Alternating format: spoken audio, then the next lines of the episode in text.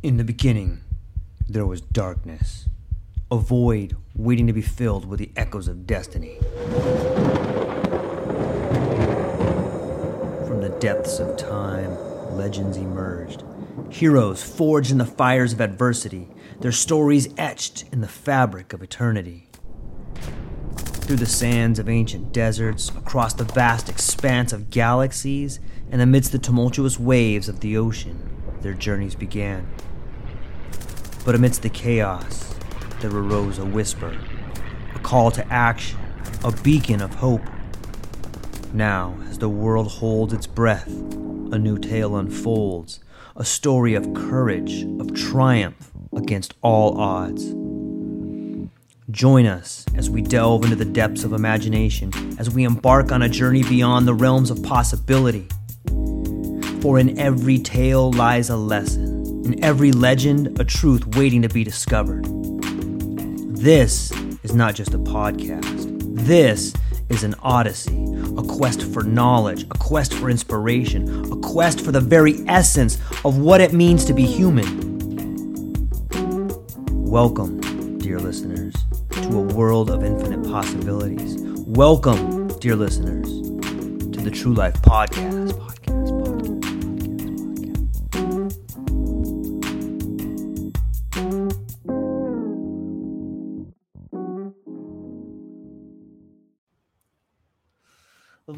Ladies and gentlemen, welcome back to the True Life Podcast. I hope everybody's had a beautiful week. I know for some people, the kids are back in school, summertime is over. For some people, kids go back to school next week, whether it's college, primary school, middle school, whether you're an adult going back to school. I hope that you find some love in this podcast right here because I got a great show for you today with an original thinker, the one and only Kiya Kersh, Director of Engagement and Transformation of Amore360, founder, Chief Generative Officer, CEO of Enthereal, Director of Engagement and Transformation, Prism 14, MBA in Finance and Strategy from the Drucker School of Management, MS in Chemistry. Kiya, you are so much more. I'm so psyched you're here today. How's it going? It's it's going great. It's great to be here. This is my officially first podcast. Well, congratulations. I'm stoked to Thanks to so be here on the on have you as as your first podcast and looking forward to just figuring out what's going on in the world. I think we share some similar passions. And I know I kind of gave a brief background right there, but I was curious maybe you could take us back a little bit and give us a bit of an origin story, maybe fill in some canvas here on on who you are. You know, it, one one thing to start out to say is there are so many different stories and lifetimes within lifetimes and stories. Right? Uh, but you know, grew up in a suburb of of LA, LA County. You know, I kind of think of it post World War II. You know, my grandparents met um, about 45 minutes away from you know where I spent a lot of my early early childhood. Uh, they met during World War II. You know, they were just kind of crossing paths, you know, and going to different parts of the world. And after, you know, in the late 40s, um, they were both kind of available, and they said, "Oh, you know, let's let's get let's see what happens if we get together," you know. And they eventually made their way to, you know, post World War II Los Angeles, and my parents met in this little suburb, and then we moved to the high desert outside of the LA basin. Okay, so that that was a lot more of like a kind of red state kind of environment, you know. So I, you know, Californian people don't often realize that there's like the cities and then there's rural. Yeah. And it's not it's not as, you know, it's it's a lot it's a lot more purple than people realize, you know. Um, so we moved to this this area that's um, I always thought of it as rural into transition of suburbia, but it never quite made it.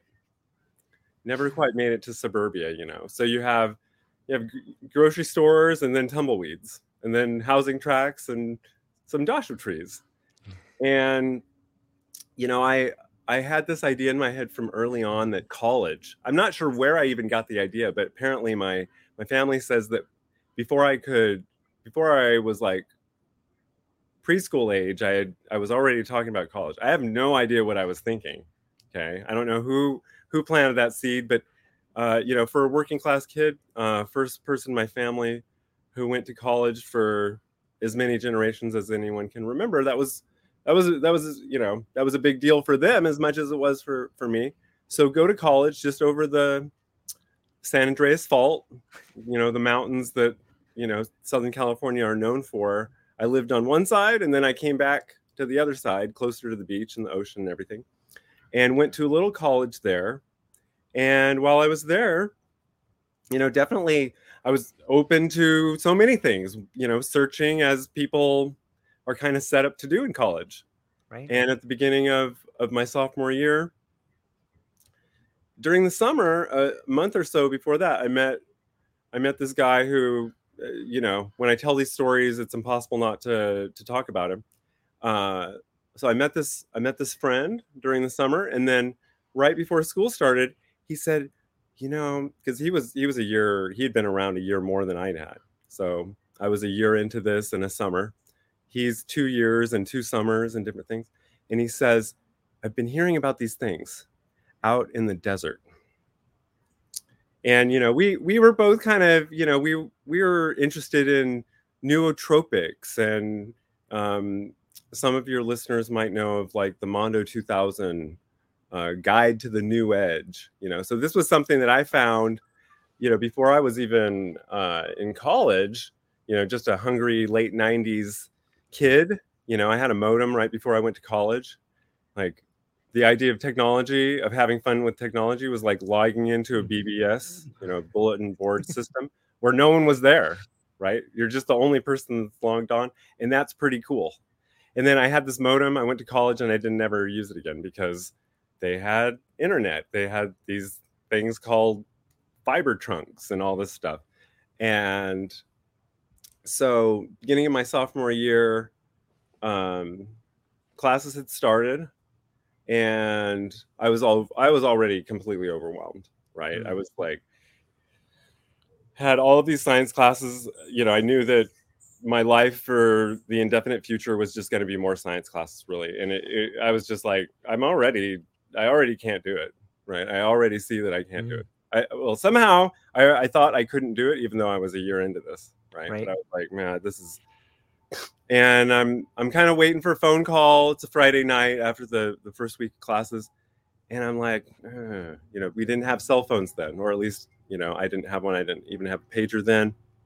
Some you know some adults that had some special things going on had had cell phones, you know, and they were right. big. They were like these things big that bricks. yeah, that you lugged next to you, right? So I'm like flipping through organic chemistry and hexagons and some different things. And that comes up later. That's important that we mention this, right? So I'm like, you know, I called him once and I knew it was socially inappropriate to call more than once. So I was like, I just I have a feeling I, am I'm, I'm gonna miss this train unless I you know my curiosity is telling me it's time to not do the right thing. It's time to be impatient and just right. go. And so I walked across campus. I had these um, cut off shorts. I had a pair of khaki cut off shorts, and I had a. Uh, it's kind of a weird story, but I actually had a button up shirt that my teacher coach had given me that had belonged to her dead father. But I know I know this, right? So right. I have this, you know, short sleeve button up shirt, and I have this like kind of thin thermal thing that's over that that's kind of holy. And I go across campus and there's this old Subaru station wagon that's that's you know running, and people are in the back seat, and he's like he's like kind of I can see the expression on his face like ah I'm sorry I didn't call you, like you know so it's like right. Uh, and he's like want to want to jump in the back of the Subaru, and I was like yeah sure. so I got to jump in the back of the very back, the, you know. So I like curled up and fell asleep, and the next thing I knew, we we had just turned off the road, or they were like, "Oh, I think it's almost the road," you know. And so I wake up, and they the driver, who I hadn't yet met, right. Um, they tear off the pavement and onto a dirt road, and now we're jumping up and down, you know, like on this uh, washboard road. Right. And the next thing I see I'll never forget because it was a dry lake bed and all of these cars that had been parked next to each other in an arc. And it's not something you see every day, even at a festival now on a dry lake bed. So when you find yourself on a dry lake bed at a festival, which inevitably you will, because it's one of those things that you want to do. I mean, you do. Right. When you do, you'll notice that the cars are very rarely, if not ever, parked in an arc. And you look up and there's a full moon. And so, oh, right. You just wanted me an intro, right? But That's this, all good, man. Let's hear it. Is, Perfect. Well, so what I'm telling you is yeah. the lead up to the first time that I sure. took, that I took uh, psilocybin mushrooms. Perfect. And then since then, just to kind of like finish this whole, and then we can like kind of visit some of these different moments as you please. Um, after that, and a few things that led up to that during that summer, uh, I completed my chemistry degree. And then I had my first couple of post college jobs. And one of them was working for a cryonics company. Okay, not cryogenics, but cryonics is the cryonics is the science of preserving people for later thethawing. Right. Well, maybe not dethawing. Maybe we want to be a little more careful than that. But uh, but that's the general idea. I didn't quite know who I was being hired by. I was just like, I need a job, and I better I better put in a decent effort at this before I'm going to be able to tell my mom that hey, you know what, I really gave this a good a good shot.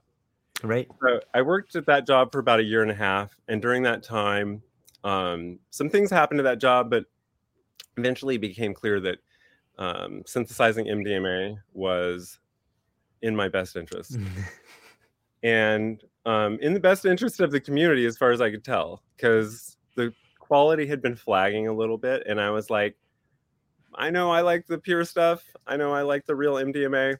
And I believe that that has uh, has more than ther- therapeutic value, you know. Um, and also, I found it difficult to find other work. And hmm now I've really I've put a lot of analysis into that, and you know maybe we can get talking about that a little bit. But um, just to kind of complete our overview, so I did that for about ten years.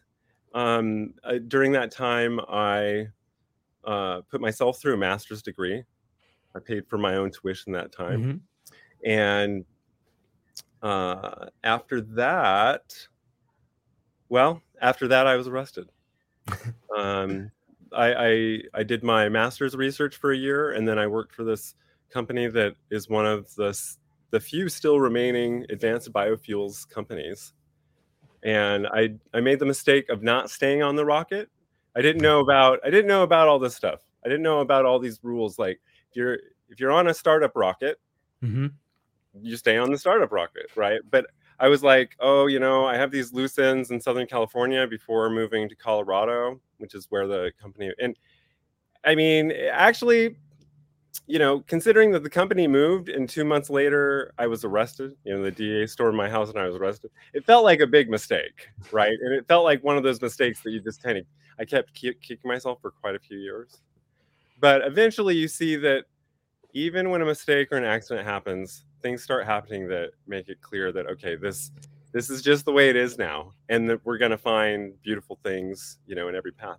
But maybe one of the most um, surprising things to me was that, you know, when I, and by the way, I just I'm so thankful that you're just letting me well, you're crushing. Let, me let me pause you for one second though, because okay. you are covering so much awesome stuff. I think we but, can dig into some of yes. it, unless you want to. You know what well, I mean? I'm just no. I'm the end is here. So let me just, if you'll allow me, and I just wanted to, you know, I'm so appreciative that I have the chance. Um, so when I was arrested, even though the previous 10 years had been had been increasingly dark because I had I had selected a path that had kind of taken me into a corner. I mm-hmm. painted myself into the corner. But and and this is why it's so important that I that I get this out there yeah. right now, you know. So when I was first arrested, I still had a lot of the strength and power that I had had from basically being able to choose when I got to work, who I got to associate with, and that there was like a spiritual community for mm-hmm. me to be a part of. Okay. But about seven years into that, so that was 14 years ago, okay, that, that I was arrested. Seven years ago, so about halfway between now and then, was, believe it or not, the hardest time. So the last seven years have been harder for me than immediately after I was arrested. And this, and this, what, what the insight that this revealed to me and that I really, you know, feel important to share with others is that Yeah. Basically what I'm saying is that there are very few structures out there that are really set up to look out into the world and say, "Do you need help? Do you need help? We have a way to help you." Not not just not just a, a little cute advertising campaign, Mm. but we have some real ways to help you. We're not going to do everything for you, but we're the folks that are looking for people who are not plugging into where they could be aligned with more well-being more connection usually but sometimes more le- you know less connection is what people so i think that that's a good that's kind of a good huge overview but also you know kind of how i see like some of the phases and you know some of the interesting parts Yeah, it's an awesome overview, and thanks for sharing that. It's trying to find a, a, little nugget where I can dig into. There's a bunch here. I, why was the second half much more difficult than the first half? You had said the seven years after you got arrested were easier than the last seven. Why? Why is that true? Yeah. So, you know, there's there's this there's this really in, this really interesting balance and interplay between self-empowerment Mm, and engagement. So, as we become as our personal you know, personal empowerment increases, hmm it also increases our power to not only please people but to offend people, mm, well said. you know. Yeah. and and doing anything doing anything that changes anything is going to attract attention. Some of it is the attention you want some is the attention you don't want but we just say oh it's just it's all attention that we do want because usually if we're making a change it's either someone's making a change that's moving things towards the worse or people are moving it towards the better. And unfortunately there are so many forces in this world that there are usually pe- people on both sides right Yeah. it does it does seem that way and i a lot of the times you hear the phrase there's no such thing as negative publicity but you know right but there is i mean if if if if you are a rising star or something happened in your life and you have different forces pulling you you're going to be pulled in one direction. It's hard to stay the course and stay straight because there really is no right direction. There's only the authenticity direction right? Is that and that's probably why it was difficult for you the last seven years you pulled in it's these different really- directions? the isolation. Mm, the isolation and um you know as I so i there there have been several you know since i was arrested there have been several phases i guess you could say mhm, of taking the things that i had learned and applying them to the best of my abilities.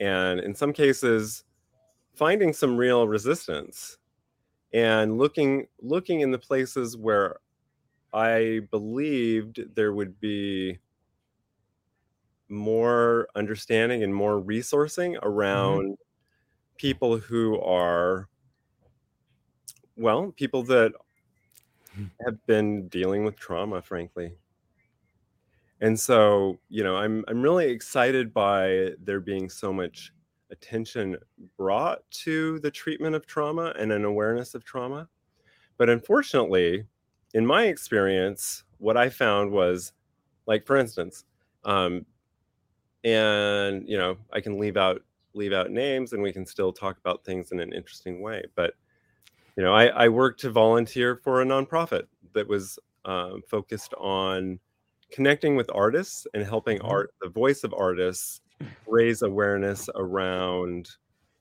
um, at-risk youth. Okay. But what i found was the organization itself it was it was competent in advertising it was competent in partnering but it wasn't actually competent in supporting those with trauma to succeed. And so you know we can have like we can have an event where we have some people teach some at-risk youth some djing skills or some video editing skills mm-hmm.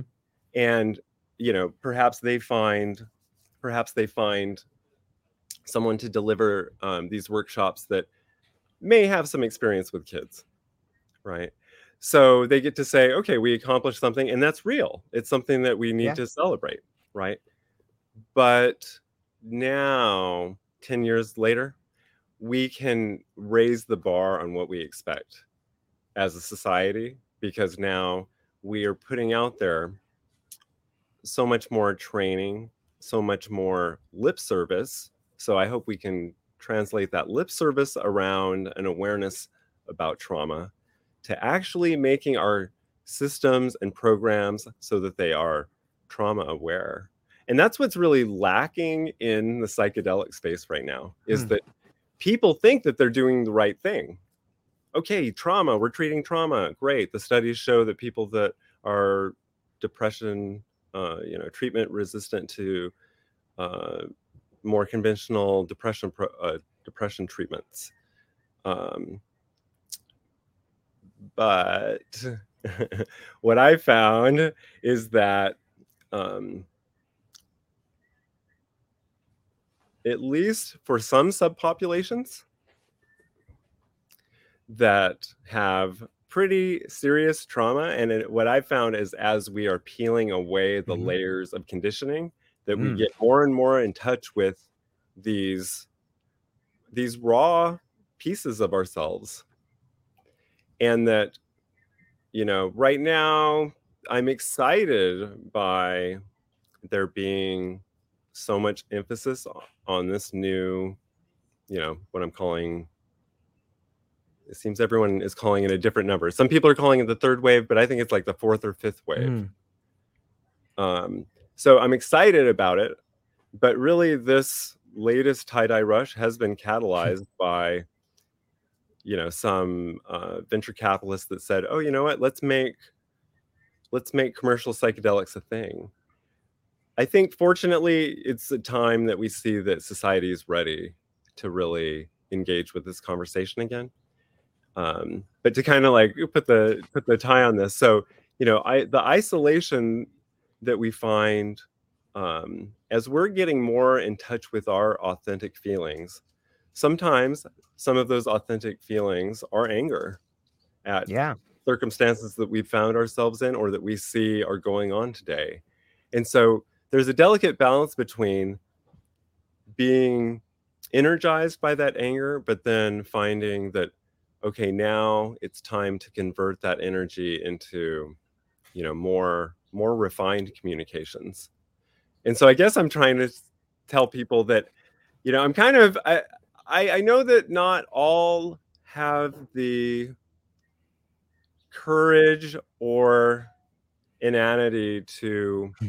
Really follow um, follow some of these things into the more challenging territory you can go you could you know you can go to psychedelic therapy with or without a psychotherapist for years. You can go to dance parties that that you know involve psychedelics to some degree for decades, and we can feel like we have a, a certain homeostasis in our lives. And then something may happen that will catalyze much more challenging periods of development than what most people are talking about. And I'm not I'm not intending to scare anybody, but rather to normalize that things are going to seem more difficult sometimes for more people as more people go deeper into this practice. I think I'll leave it there for you to ask the questions and and and you know because I know that I know that some of the ideas that I'm I'm sharing aren't the most common ones.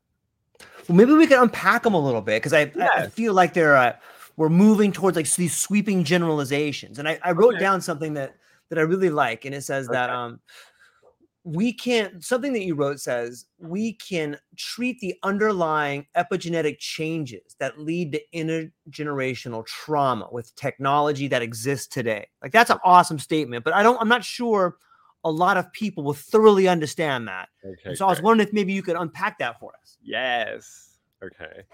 So, what we're talking about here are the different levels that different things get stuck in our bodies. Okay. So, with epigenetics, we're talking about these little changes that are made along the DNA. And so, I'm careful in how I talk about things. Hmm. So, you know, there's things that I think I know, and then there's things that we think we know as a society. And, Right. you know, it's kind of like an everyday conversation. And I don't want to assume that, you know, I don't want to assume that we're all, you know, thinking about the same thing. So I tend to try to talk about things in like, um, kind of like junior high school level, which is not meant to put that down. It's really to say it's understandable. Sure. Right. So epigenetics, what that does is that there are these very small changes. Um, one atom, in fact, Right. one methyl atom, one carbon atom, that can be changed along the the DNA, and this can be similar and different in our different cells in our bodies. But what that does is it's another level of regulation of whether genes are activated or not in our bodies. So, not all genes that we have are constantly doing things. They get activated by different uh, cellular programs. Right. So, what the new research is showing around psychedelics is that psychedelics, and the- these are just theories, Right. right, by neuroscientists, but we can kind of like say, okay, certain results, they seem to kind of point in one direction, and then we can start saying, well, it goes that far, but then there's this limitation, or there's some some qualification that we have to make to it. Um, and apologies, there's some construction going on. Yeah, no worries.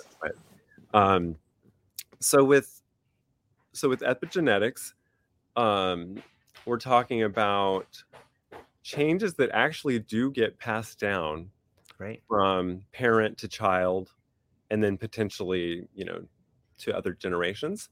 And first, uh, some some years ago, there was a lot of talk about speculation that epigenetics had something to do with why folks experience intergenerational trauma. Like, okay, why why does it seem like I'm still feeling this stuff that maybe my ancestor from several generations might have gone through, but Yeah. when I think about this, it's like, oh, there's nothing else that I can come up with that explains why I feel this sense of, of in my case, uh, trauma and sexual trauma, right? Yeah. Um, I I have no recollection of ever having any kind of of sexual trauma, although until some different family secrets came out, was I able to say, oh, you know, this intuition that I always had, now I think I have the piece that goes in, you know, the piece of the puzzle that goes Yeah. into that. So without having any kind of particular recollection of a trauma, although there's plenty of ways that childhood trauma happens, we can have a, a move. Some people can, you know, one of the kids in a, in the family is excited to make the move. The other one, not so much. And that can be a childhood trauma, just something like that. Um, so with epigenetics, there's there was some research, some studies, and now people have found that there are specific ways that we can use this knowledge to make therapies, but they're Mm. not psychedelics. Okay, so part part of what, and I love that that's one of the the quotes that you homed in on Yeah. in on is that psychedelics appear to be working on the level of neuroplasticity okay how the wiring of our brain works and kind of creating a period that's um, akin to what's sometimes called the critical window Right. in critical window associates with this time in our childhood where we have a particular openness to new knowledge. And it and it comes with a price too, that openness, because we don't get to filter during that critical Mm. okay and that's why it is something that's why we want to take care to what we expose ourselves with when we now on on the other hand i believe that if you have one challenging experience for most people it is not going to ruin your life. But there are certain people who taking psychedelics could make for very long lasting trauma. So we i mean you know one of the nuances that we can talk about is um, avoiding re-traumatization. And are we you know when someone feels that they're being traumatized are they being traumatized or are they are they actually re-experiencing their trauma so i guess you could say as i'm getting back into all this i know that the psychologists are going to have better ways of putting a lot of these things because they've spent years talking about this stuff in the context of how do I sound like a reasonable person to my colleagues and whatnot. I'm Right. coming from the perspective of someone who's very interested in the molecular structure of Mhm. life and who we are and how health works on a molecular level. And then how does that molecular translate to living the people to people level you know how how our families are influenced by things that are going on on our uh, molecular level how our, our communities you know, and so that's why i talk about systems medicine and systems entrepreneurship. Um, and okay so just to kind of like summarize what i was trying to say on um, the epigenetics and how that relates to all of this so I probably, you know, we could get into one more level of detail of like, okay, here's how the molecular, uh, the uh, central dogma of molecular biology works. You know, we have a gene that's DNA and then makes RNA, and then the RNA makes a protein. And the protein sometimes is called an enzyme, Right. and an enzyme is a catalyst. And that's what my company focuses on, or at least Mhm. that was that was one of the first IP areas that, that we wanted to focus on. Um, but to get to the epigenetics piece, so it's kind of saying we have this switch, the epigenetic switch, and as far as I know now, you know, because as a scientist, I don't know what's going to be discovered tomorrow, but I've not seen anything that shows that psychedelics translate to epigenetic change. However, people have been developing therapies that do address these underlying epigenetic states in our DNA, which could very possibly eventually treat what is the root cause of the anxiety. Okay. Because Right. we tell our stories, we tell ourselves stories about, oh, well, it's my choice that caused me anxiety, or living a lifestyle creates anxiety. Well, life can be anxious, but some of us really do experience life or particular settings in a way that's different. And when people are finding what the really root level um, of the molecular genetic phenomenon, psychedelics are really treating um, treating the the neuron level and like kind of the brain connection level. So it's still a Right. level that we want to work on. Right. I am not saying that we shouldn't, Hmm. but there is a level that you work on that level. And then some people are going to still encounter, they're still going to say, you know what? I'm still, you know, if I go, if I go a year or two without taking psychedelics, I start to feel that there is just something about me that leads me towards what society calls depression. Mm. And I can find ways to manage it. I can smoke cannabis sometimes. I can I can do these other things. But if if society says don't do those things, then in a few years, I'm I'm predicting that people are going to feel depressed they're going to feel anxious they're going to feel these things because there are i mean you know to get into kind of how i see trauma we have a bunch of these systems and ai is helping us kind of have like Yeah. a new model to talk about Right. this understand Right. ourselves we have these different parts of ourselves that are wired together in this really clever way and they seem to like they seem to be able to sh- shift off and one activate when it needs to but the more that we're intentional about this you know it's Mhm. almost like Yeah. prompt engineering with with open with Yep. uh, gpt um, if you say okay use this model then it'll say oh i know which one you mean and great now that we're on the same page it's going to be a little bit easier for us to talk because you know the ins and outs of this and i know that you know because you're calling me by name you know and it's the same kind of thing we can have Right. that relationship to ourselves where we're like okay now is time for less analysis now is time for less logic and judgment or now is the time that we need to get out the math skills and we need to balance the checkbook and we need to make sure that people are paid things like that. Um,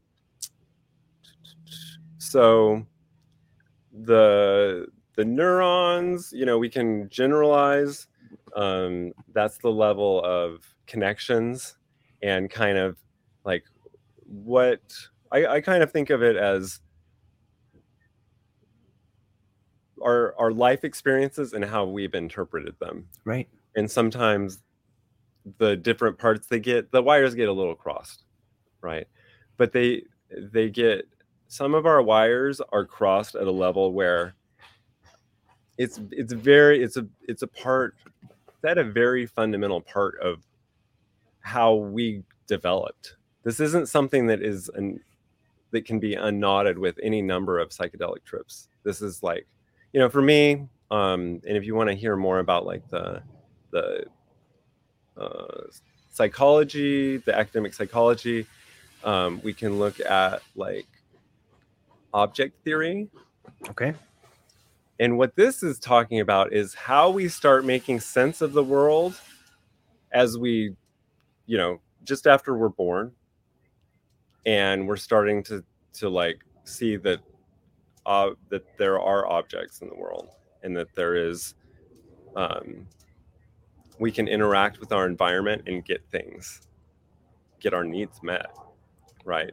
Right. and then we start to see that there are other figures right and that's where we we we begin to have an, uh, an understanding that individuals exist before we even completely understand that we exist right so we start identifying oh caregiver mother father mm-hmm. and then eventually we start to see oh okay there there are these group of people and we often think of it in terms of family but then that that way of relating that way of oh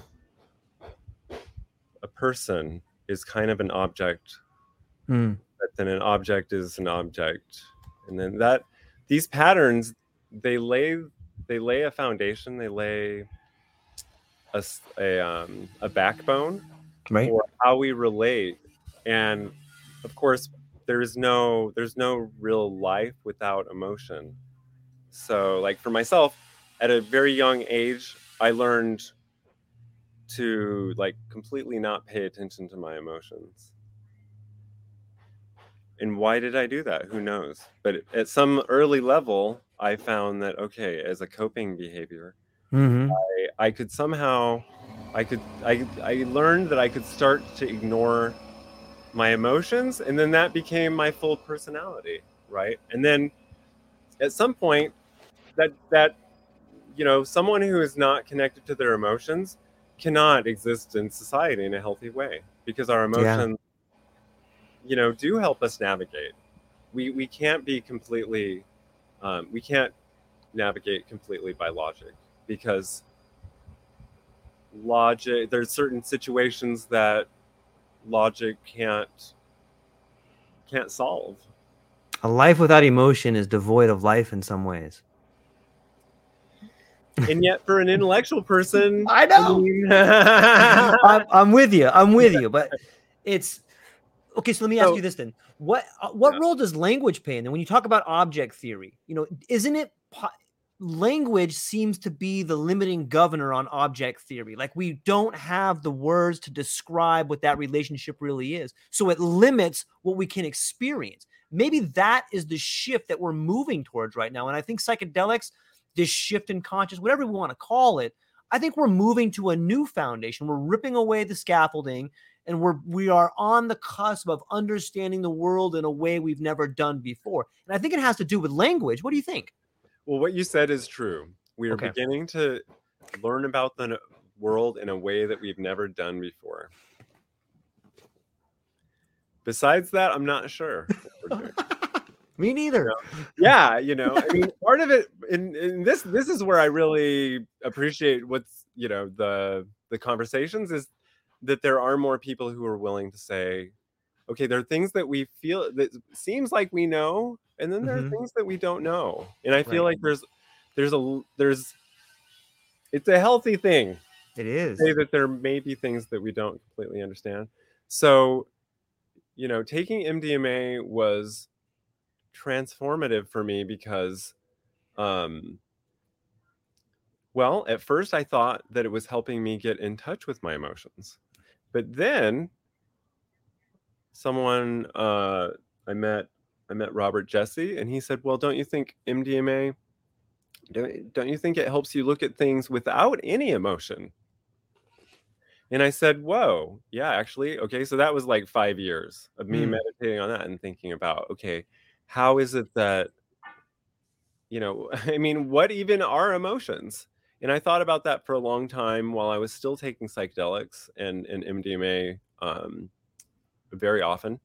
That was that ended about 14 years ago. And then since then, more recently, I've been thinking about the molecular basis of emotions and, you know, what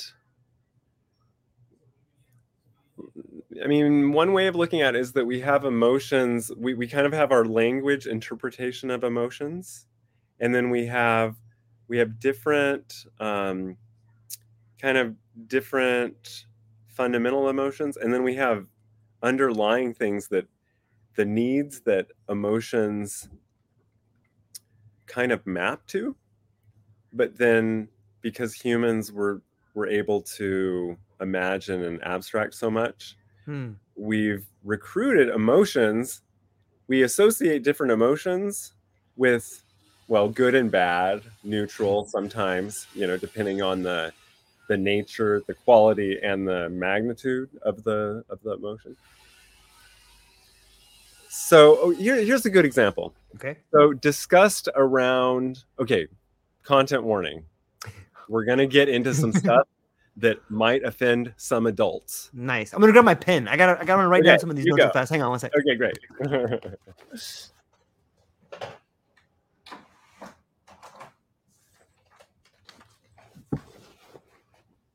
I normally have one with me, but for some reason I didn't have it. Okay.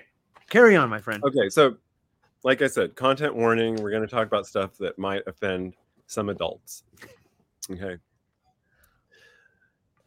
So, I mean, this is this is the the good example because it's kind of so clear. But poop emoji. Okay. Okay. So poop has before poop emojis, poop was more universally considered something that is just foul, right? And now with poop emojis, it's kind of like cool thing, kind of cute sometimes, depending on the context. But it still is alluding to this thing that we know of as like, you know, for me, I'm gonna I'm gonna use the example of the dog, you know, take the dog out to be watered or, you know, to do a number two. And you know, this is something it's like, you know, we don't want it on the carpet. We'd prefer it to be outside, you know. Um, and we have that's an innate reaction. Like hum you can teach a baby this but um well excuse me i guess i guess this is where we need to bring the psychologist in and say oh are are are baby are human babies do they think poop is cool or offensive? But plenty of other animals you know they're kind of curious but they also know like I mean, see, I'm I'm ruining my own examples because dogs are not a good example. Dogs will eat their own stuff, right? But I guess what I'm trying to say is that, and this leads to kind of a more contentious example, but we kind of have to bring this up to to have this conversation. So we're, you know, um, we're all going to agree that poop is smelly and and not not a good thing, right? A dog Agreed. might may not agree with us because a dog has you know some different things going on than a human does. Um, and then there's even some humans that might you know think it's cool, and they may even have the chance to convince some other humans to do some stuff with them related to it. But we're all but the bell curve is that you know we're like we're leaving that stuff in the bathroom, we're Right. flushing it down the toilet, you know, and and the reason that we're using an example like this is that it's almost the easiest thing to talk about that still you know it's like oh why are they talking about this? But we have to get comfortable with talking about things that are uncomfortable if we want to have the full conversation right? So if we just categorically like leave off talking about things that uh, make us uncomfortable then we're not we're not able to have a conversation at all really right? So i'm gonna i'm gonna say that you know even if even if it's actually true that humans teach other humans to to like consider poop offensive i'm going to say that it's a fairly innate thing Right. Okay. Agreed. now then so people say okay homosexuality all right this is something that gives some people a visceral response right and there's different reasons that someone might have visceral response right it might they might have visceral response about it because they know someone who is homosexual and how hard it's been in life for them right? Or they may think oh homosexual and they may think about something specific that someone has associated with homosexuality like poop okay? So and the reason that i'm associated that i'm just saying these things is that okay you can kind of imagine i mean i could list them i could list a couple of different reasons why someone might might make a connection between those things. I'm going to leave that to the imagination of folks. But the thing is that people you know the problems associated with poop usually okay that it, it's a place of infectious diseases. Mm. okay? It's smelly like you know if we smell like that other people are gonna you know they're gonna be like oh what's going on there? You know? And i know this because there are plenty of homeless people in the world today who do smell like this and when we walk past them people have certain reactions you know? But that doesn't but the fact that poop is offensive and that we might have this connection between poop and homosexuality in our heads it doesn't actually reflect upon the fact that there are lots of people who are homosexual that are good people are people whether they're good or bad right? Um and yeah to bring this back to our talk uh, what you were talking about as far as language and our thinking about emotions. Mhm. so one of the one of the things that i think psychedelics does really open people's eyes to is we start to say oh you know what maybe what i think i saw isn't always what i think i saw. And a deeper practice in that is even thinking about okay i have an emotion and then my so that's limbic system. Then my there's parts of my brain that are interpreting that and coming up with the word the wordy story. Hmm but yes like you're saying there is a connection between the psychedelics and language. What is it doing? Well it's helping us to understand that language cannot represent what is under the language.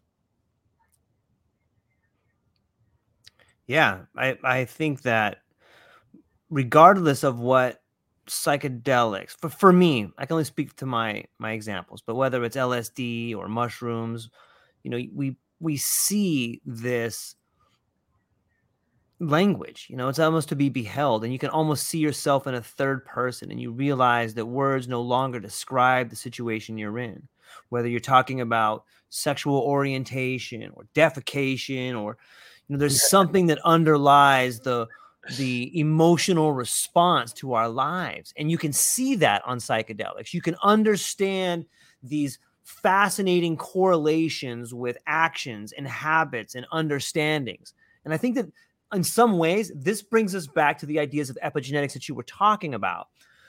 You know, I do think that psychedelics may, on some level, be a trigger for epigenetics because I know so many people that have had psychedelic therapy, be it going to a rave, you know, being with a friend or taking their seven, eight grams alone or with therapy. It seems to me that people who take psychedelics begin to understand this concept of generational trauma.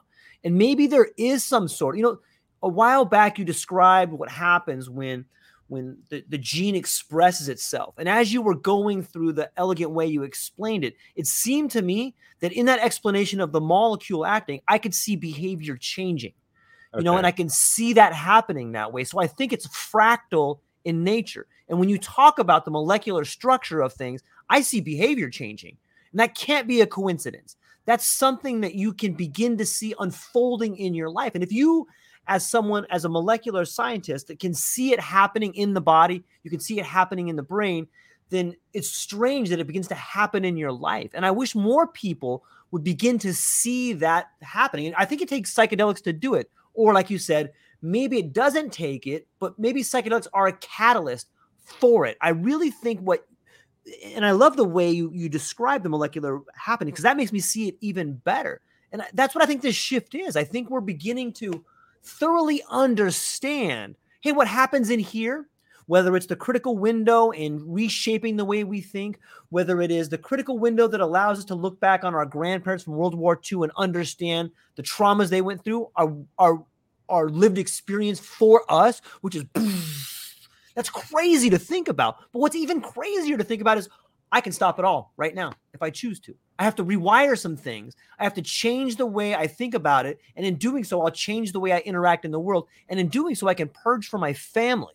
Like that's mind blowing to me, right? Like what is possible is mind blowing, man. So I think I think one of the things that psychedelics does is it brings awareness to the fact that change is yes all around us Okay. Yes. So I it's the so, only constant.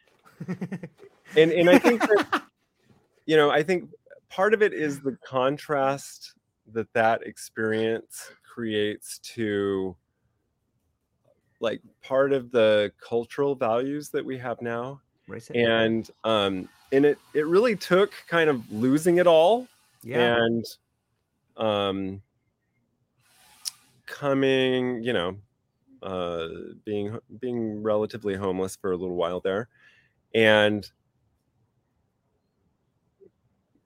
crawling back into society. Um, and what that did for me was, I think, kind of I, I I can't say for sure, but it it reminds me of stories that people have of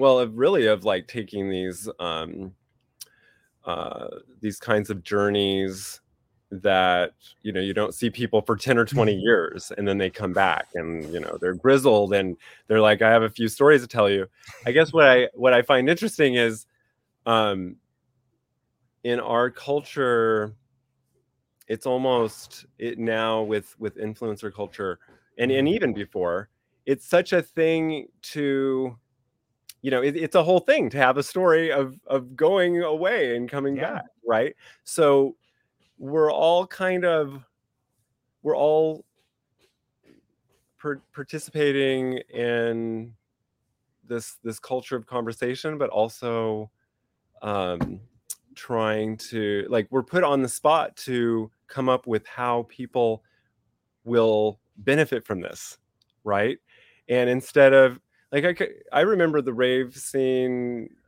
for me in my experience of it was that people were sharing people were very open people were um not competing mm-hmm. and maybe that was just an illusion maybe that was just my naivete maybe but now what i kind of get is that now psychedelics are being brought into competition culture in a new Mm. way kind of the you know the um what what we might call the formal formal culture. Mhm. and and i can't help but think of rome. It all feels like rome to me. It all feels like just this long kind of you know um long drawn out rome. You know rome kind of spread and um, planted planted its seeds everywhere. Mhm. um but but i, I want to make a, a careful you know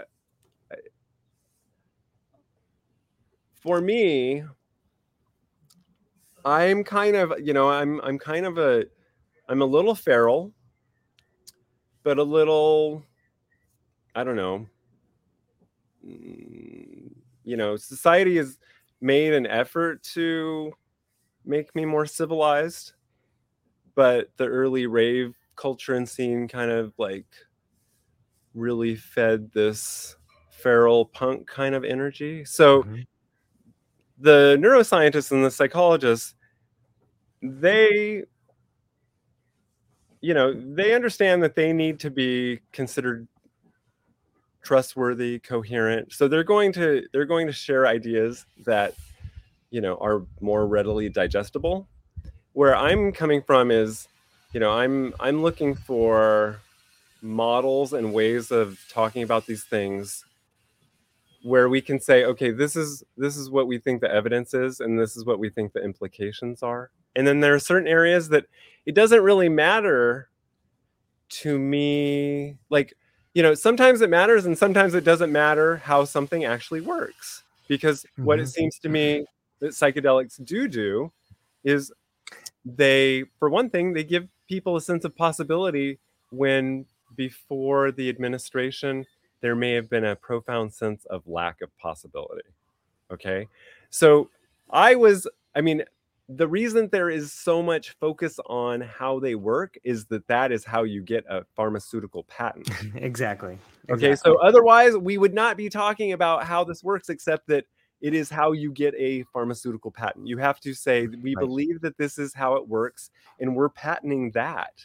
And so it even opens up several different people, several different groups to say, well, we think it works like this, and we think mm-hmm. it works like this. And you know, our data shows that it works like this third or fourth other way. And guess what? The patent system provides for that yeah. but is that how it really works it doesn't i mean i'm not Nope. sure that it would matter except that these people oh and and guess what these people were not asking out of curiosity. These these aren't the people who said oh you know what? We just love knowledge and we're curious about these things and these these particular fungi and the chemicals they make. They're the people who said oh we're just at a stage in our careers when it's convenient for us to pivot to this awesome opportunity that these venture capitalists are creating. It's all narrative control. Like it's an attempt to find way. You know what I mean? Like that's what it is. It's it's okay. This works this way. It's all bullshit. but here's here's what's beautiful about it. I see it as like a Trojan horse. Like all we we and for all I know, we could have some people on the inside of the pharmaceutical industry that are like, yeah, let's let's try and patent psilocybin here. Let's just figure out how it works. They spend all this money because they know it's getting out there. And so many of the people that are beginning to become facilitators, you know, this is one of the first times that I can remember in history where the doctors take the medicine. And there's something to be said about that. It's a it's an archaic revival of sorts. You know, it, it harkens back to a time when a person of medicine thoroughly understood what the medicine was. And I think But that that's what the right. That's, that's what the. Trojan horse is. Go ahead. We we have to okay, so you know we can have ideas about history. We can have Okay. feelings about history. But then in a conversation like this, it like it really matters that Okay.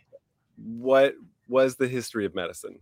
Mm, right and in and and really we need to talk about this because this is the story of where the ama came from mm, and this is the story of why does the ama protect the role of doctor so much in society we have to look at how was this created and really that's the story of um uh, it's a really popular book um, about the uh, the structure of scientific res- revolutions, which is a, a very commonly cited book, but I don't have the full citation off the It's top of my head. But but basically, in the in the early phase of the medical profession in the United States, it was filled with quackery. Right? All Right. you had to do, all you had to do is be um be right not even 50% of the time because most of the time people were going to die so if you got to save or you know ease someone's suffering a little bit on their way to dying good for you right and then some people said you know what this is out of control. Mm. some of these people are not proper enough. Some of these people are into quackery in a different way than we are into quackery. And these people are giving our quackery a bad name. Okay that, so I, not history right? This is just us having a conversation. Right, right. but it might get some people to look at what the actual history of the American Medical Association is. And do I want, you know, do I want more transparency in the world? Yes. And part of more transparency is knowing what kind of training is this person that I'm working with? What kind of training did they have? How many people have they killed? You know, Mm. how many people have they permanently disfigured? Oh, Mm. just my dark sense of humor coming out a little bit but um but you'd want to know Yeah. right um so the fact that the ama protects who can and who can't prescribe medicine you know it, it's something that they're heavily invested in Sure.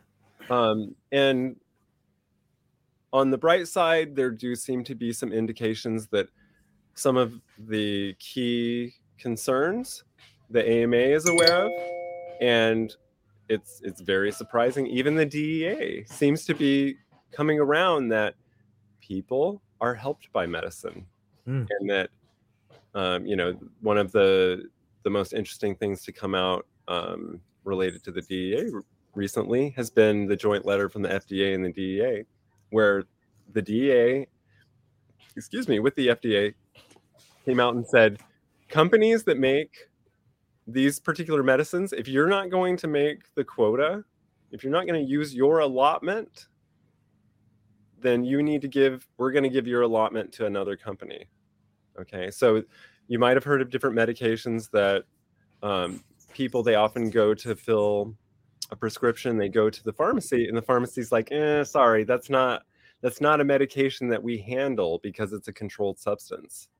Okay.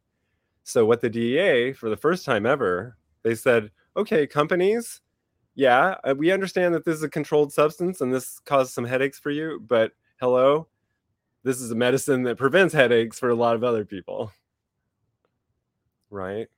So that that is that is a bellwether change. That is something where we can say the DEA doesn't look like they're prioritizing their enforcement responsibilities, but they are balancing their enforcement responsibilities with what their other mandate is supposed to be, which is enabling people to get the medicines that they need. So I, you know, let's see. I, I just want to make um yeah, this is my first podcast. It's perfect. You're crushing. enough conversations like this. Um, do not have enough, so I really appreciate it. Yeah, I know it's it's fun, and I, I think that the world needs it, and it's so refreshing to get to hear ideas on what's happening in the world from different people in different parts of it, and you know, I, I I'm excited for it because it's on some level I see that psychedelics break down barriers, and it's this barrier dissolution that scares authority, be it the AMA or the DEA or your principal at school or your own personal self that has built up these walls around you so you can walk around and feel secure. You know, and I, while it can be a scary thing to face your traumas, while fear itself is a scary thing, I think standing up to it and and understanding that I can really live a lot better life if I choose to stand up to it. I think psychedelics do that on some level, which brings me to this, you know, being a lover of language. I cued in on something you said, and I, I was wondering if you might be able to talk more about it. And it said earlier you said crawling back into society. Like, why did you say that? Why did you say it like that? What is that? That seems to be there's some, a lot of emotion in that statement. What does that mean when crawling back into society? Yeah, I mean, I think that this is, you know, this is one of the most, um, you know, challenging parts about my story in my life, and Okay. therefore also yeah, challenging to to process. And I've Okay. I've processed it in a lot of different ways, but um, now the the part that I I like to emphasize is hidden disabilities Mm. and the role that ableism had in my own ableism okay? So basically what what's going on there is beliefs that we're supposed to be a certain way. Hmm that's how i'm going to define ableism right now okay? I mean really it, it's it's it's a lot more. There you're going to find better definitions of it but this idea that we're supposed to be a certain way. And even as we're telling ourselves okay i accept myself i accept that i accept where i'm at i accept that um i might i might have feel i might have negative feelings about where i'm at but i'm endeavoring to more fully respect where i'm at. So you know that that's that's one of the more i guess you could say on the on the road to maturity ways of thinking about it Yeah. you know that there are different levels of of this but um there's no I, I really don't think that there's a formula and and i like you know people sometimes ask ask you okay what would be the advice that you'd give to your younger self? Mm-hmm. Right? Right. and, and part of part of the advice would be you really are different but you don't have to you don't have to see the difference as a bad thing. And when you do see the difference as a bad thing just find a way to make it irrelevant. Because you're going to have perceptions they're going to come and go and there's not going to be there's not going to be one answer ever except that you're going to you're going to learn how to take things not personally. You know like people say like one of the four agreements i love the four Mm. agreements. One of the four agreements is don't take anything personally. But just to be so that can be the wisdom that can be wisdom that we can say okay this wisdom has already shown itself enough in my life that i know that this to be a, a wisdom that i'm not going to take it personally but sometimes being told don't take it personally that actually that feels like an assault to Mm. a to a you know to a a traumatized person who is still in the active re-traumatization right and that was that was that was part of what the why the first seven years were so difficult because i was like i was looking to the places that society tells you when you need help and you've exhausted all of the other options look in these places. And so i did and i said whoa that's scarier than that's scarier than just being out here on my own. Mm. right? And and so it, through that that's where i learned don't take it personally right? Mm. of thinking okay and and that's why i say that it is you know it is it's a contraction and expansion kind of phenomenon where we we become more able so we bring on more challenge. Sometimes we say yes to so many challenges that it it overwhelms us. It might even apparently break us right? And we can say the the light you know i want to say it lightheartedly what doesn't kill you makes us stronger because plenty of people know that no sometimes things just take you down a notch. You know sometimes circumstances change in a way where you do not have the same ability to provide for yourself or to look after yourself or to find healing yourself.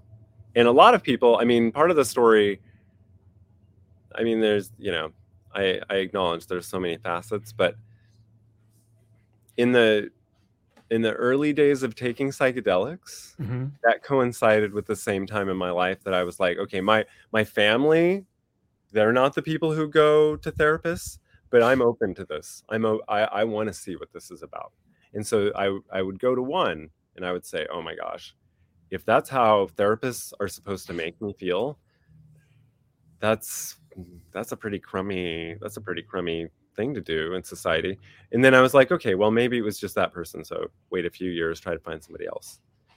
And then I had a therapist who wasn't a therapist. She just called herself a therapist. um, you know, she was the one. She was the one that um, that I came came out to because she was um, she was she was someone who I thought I should be able to feel safe with, and instead she tried to convince me that I wasn't that I wasn't who I was, you know, and and that was weird because she was the person that I that I trusted. She was the person that I thought I should be able to trust, you know.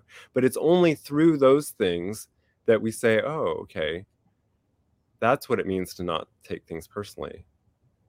That that really everyone does have their own little agendas and they they try to influence or they try to convert us with their various um, agendas but we really have to identify for instance like when we get excited about something is it because you know is it do we think that it's going to bring us some some gratification or is it bringing gratification to more than just you know i? Um and and again i'm you know i, I feel like i'm a, maybe i'm um it's hard for me to just kind of be like yay everybody's joined the party now because like i was at the party and then nobody and, and again now i realize that there there should and shouldn't be anybody coming to any of our rescue Mm. but i guess you know part of part of the message that i was that i had really distilled down um, and was going to focus on on sharing before i realized that psychedelics were re-exploding is emergency preparedness. And not in the sense of just like having water and some you know cans of food but like how are we really able to show up in the moment? And you know i'm not i'm not like trying to sell anything and so i'm not trying to cultivate you know a cult leader persona. If anything i'm, I'm trying to raise people's awareness of how we start getting into groupthink you know and and that it that that is where i you know when i felt the most connected to the world was when i felt that i was existing in a psychedelic community Yeah. but that psychedelic community has exiled me you know has thrown me out and not because as far as i can tell i was exiled because i was providing drugs for these people before right and these these are these are things that maybe they're not really at issue in our current new paradigm but there are a lot of people who made sacrifices and basically what they got was isolation. That was their gift. They they were stigmatized by the DEA and for for those first 7 years I I maintained connections to all of my old friends. Um but someone who helped me out someone I didn't even know before I got in trouble but someone who helped me out when I I did get in trouble eventually I I I wasn't the person that they wanted me to be. And so they helped me find a place uh, to live, and I lived there for two years. And then they had the power to make it easier, but instead they they made it they made it so that I had to li- leave where I was living.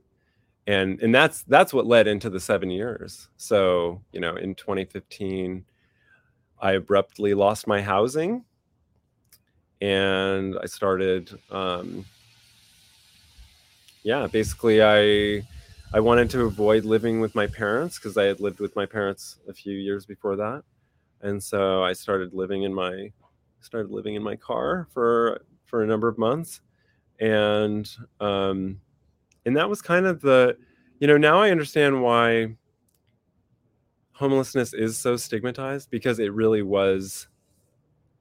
I I told myself stories about how I was like, you know, going to San Francisco to live there, and eventually I I ended up renting a place in the East Bay, but I lost all of my friends after that. And it wasn't because they were they weren't judging me for being homeless they were the inner my energy changed you know and it's really it's made it it's made it challenging to exist it's made it challenging to to interact and you know it's like i kind of do understand homer a little bit more now Hmm. What what do you think the relationship when we talk about stigma, what do you think the relationship between stigma and shame is?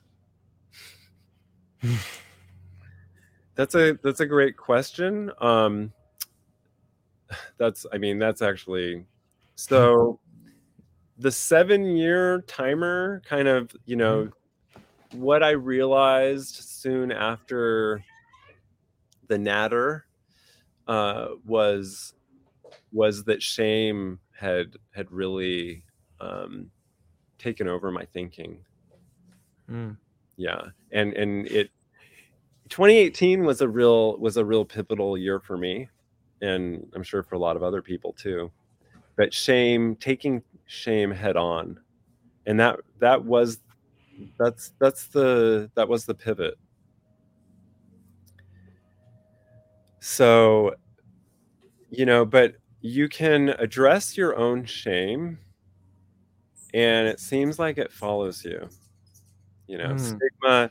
So it's more than just addressing the shame i think or at least that's only the beginning Mm. I'm, I'm really excited i'm really excited that the veterans that there are so many people in the um in the you know the community of folks that are um talking about helping veterans heal because those folks as much as the people who've been arrested for um, for drug related crimes the ptsd that that people experience in you know in active service Mhm. even if it's a relatively uh, safe or you know um, relatively uncomplicated period of homelessness you know like eventually i um, i got enough money that i could uh, that i could make rent you know eventually i was able to get another job um, which i kind of call you know jumping out of the flames and into the frying pan Right. um, so yeah i mean part of why i started posting on linkedin so much was really as a new phase of my own my own healing because i um, i'd become so afraid you know of of really communicating and and being open that i i i wasn't even able to really have have conversations during interviews and whatnot. Um so yeah my my my functioning has improved uh, quite a bit um in the apparently it's been a year since i started really posting on linkedin it feels like two years Right.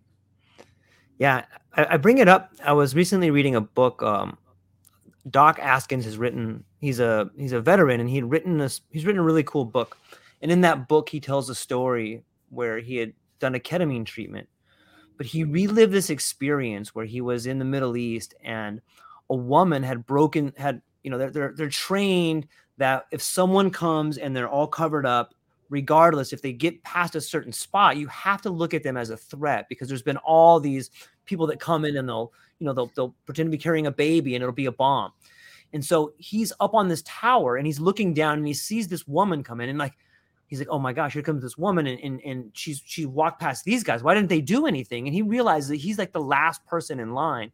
And he's he's looking through his scope and he sees, okay, this is not a man. This is not like this is not someone that is coming through that appears to have all the things that I was told about as a as a terrorist. It looks like it's a it's a woman holding a baby right here. And you know, as he looks through his scope, he he makes out, yeah, it's it's it's I don't know what it is. He's confused, but his training kicks in and he's like, This is the protocol. I have to shoot. And he does. And it turns out it was a woman coming in and she wasn't holding a baby. She was actually carrying an explosive. And like he relives this trauma through a ketamine experience that he talks about in the book. And when I'm reading that story and he's re- recounting it in such a way that it, it's so heartbreaking and he, he just does a really good job of describing it. But what comes through is this shame of like, I'm going to kill this other person because I'm told to.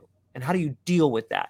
And on some level, it echoes to the story you talk about being cast aside or or being homeless or anytime any of us all of us have stories of shame that we're not proud of and we carry it with us. It may not be killing someone in war or it may not be going through what you went through where you define crawling back into society but this level of shame that we have we all carry with us. It's like this giant cloud that overhangs us. But I, am so thankful thanks for talking about it because i think it's it helps people to understand they're not alone in their shame. And that's enough sometimes to help people stand a little taller, put their shoulders back a little bit, and be like, you know what? I'm not going to crawl back into society. I'm going to hold my head up and bring my story and share it with people. Okay, so I really appreciate that. Yeah, I mean, that's really what I thought when I I mean, I wasn't looking to share a story. I was looking to right, you know, just get my life back together when I Right. when I was first arrested. But I did it, you know, keeping my head high was a priority. That's just Yeah. kind of like, but you know, I, I want to say, and I think that this helps me um, see what to, you know, how to describe how these two periods were different the 1st Mhm. 14 years and the second Right. 14 years. Um, the first 14 with lots of candy flipping, and the last 14 with with virtually none. right, So what I see now is that in a lot of ways, the first 14 years and and then the the um, the first seven of this of this last 14 was not always being aware of my inner strength. Mm. You know, not being aware of that inner strength, and that I became I became a little bit too dependent on the MDMA and LSD mm. to to give myself a chance to develop my inner strength.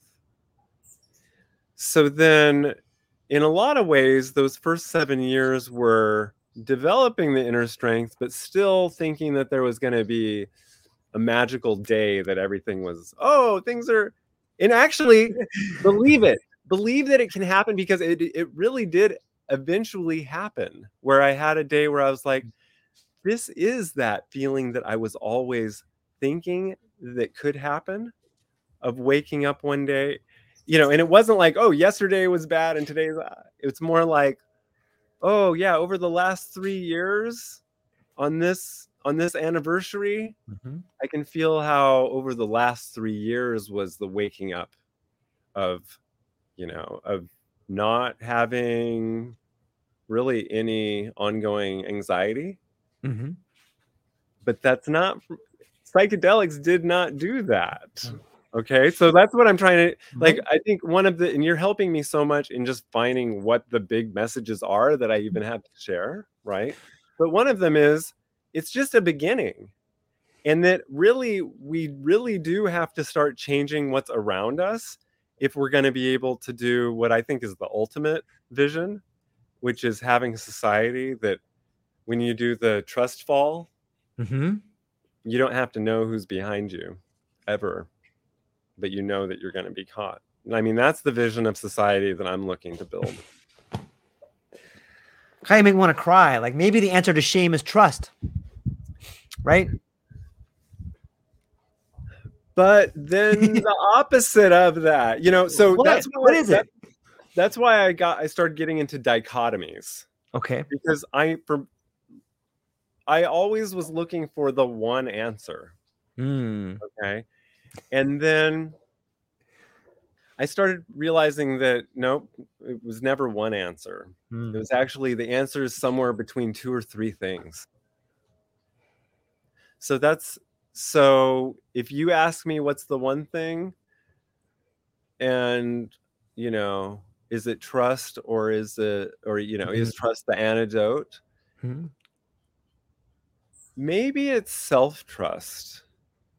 Okay.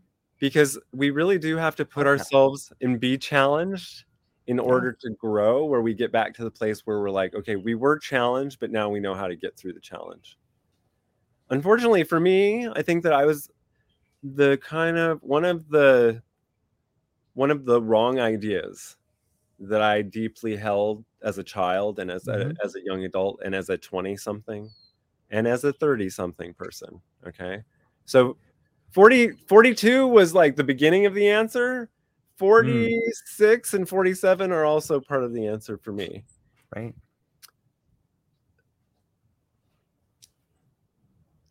So in the last uh uh, I lost my my, my little little thing that I wanted to share there, but um, we were talking about self trust. Well, it's flow psychology, and and that's I, I'd say if people wanted to have some of the success of psychedelics without having to take anything or without having to Mhm. think that there is something outside of us, because that was always that was always the thing about psychedelics that kind of bothered me. I was like, okay, these are powerful, but now I do feel dependent on these. Like I Mm. don't I don't want to move away from my my dance community Right. you know and and now i see that really there's this simple oh yeah we were talking about thing it's usually not one thing or two things um or yeah it's not one thing but rather using a dichotomy or using two things Right. and thinking about that space so um do, do, with trust Oh, this is gonna be good. One, this is gonna be good. I'm sorry that, that this is, uh, but it is worth it. So I'm just gonna take the moment. here. Yeah. Just pause. Take your time. Um,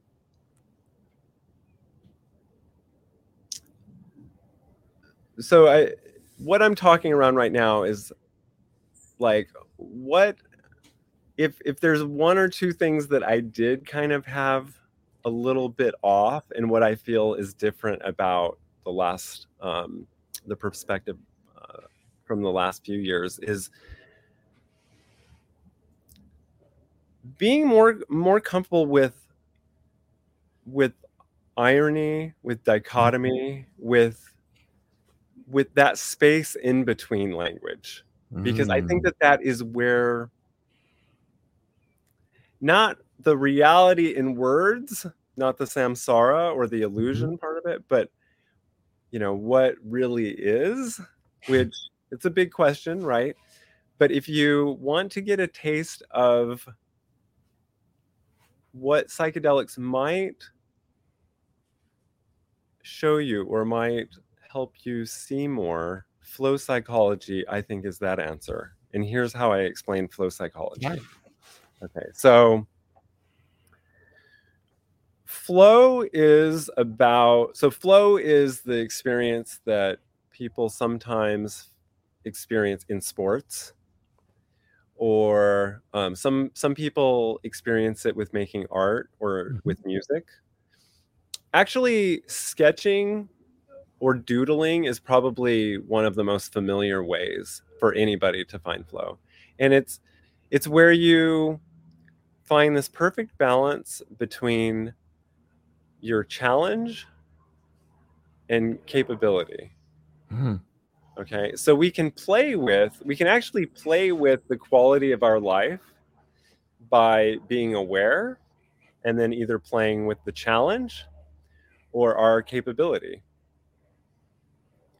so there's some there's some uh, simple things that follow from this so if you're if you're stressed if you're overwhelmed one way that we can do is just refactor what we think we're supposed to do in that moment.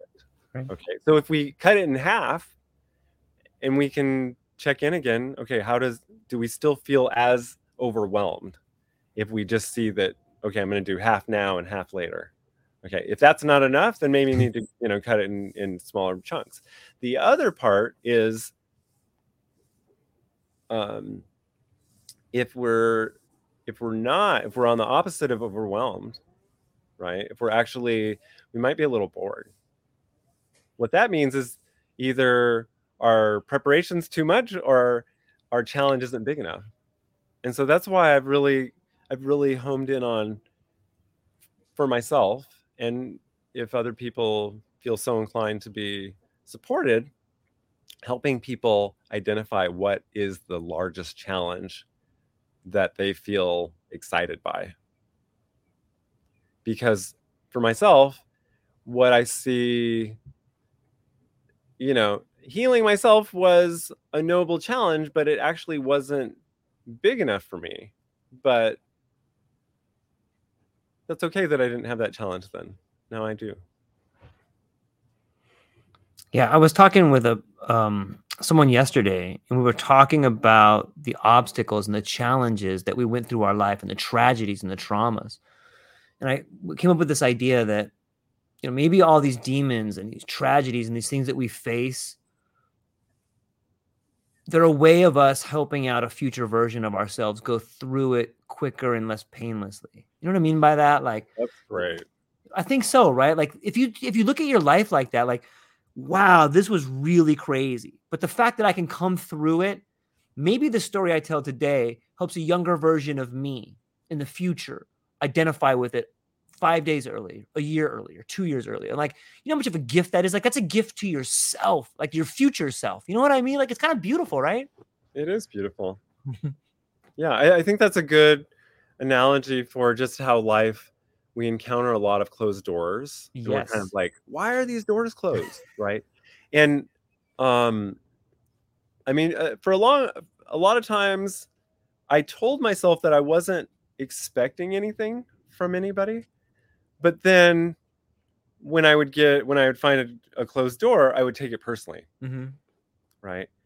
And that's natural. We should. We should actually. I mean, one thing is just to acknowledge, oh, I felt the thing. Yeah. Okay. What do, you know, what does it mean? Do I want to do I want and also mindfulness of oh, do I want to spend all my time thinking about what this means or do I just want to get mm. back to what I want to be doing? Good point. Right? I do that. I spend a lot of the time thinking. I have to, I have to pull myself out of that because I'll just think about it nonstop, just be in my own head. Like, why did that happen? Happen this, this. You know what it is? That no, it's this. Just get stuck in there. You know, also with this, this always reminds me of the Jesus footprints. Mm. Yeah, and you know because that was that was how that was always coming from a, a Judeo-Christian kind of mm-hmm. culture around me. Um, you know, some aunt or something had a little plaque, you know, sure. like you see like either one or two sets of or mm-hmm. there's like one person and another set of footprints or something, something right. really cheesy. Right. But I started thinking about that. Um, and now I would kind of so consider myself just an agnostic spiritual mm-hmm. materialist or material spiritualist. And so the um oh darn it. Yeah sometimes when you fly too high, you know, um, get burned by the sun. No, we oh, your, your wings melt. About, sorry.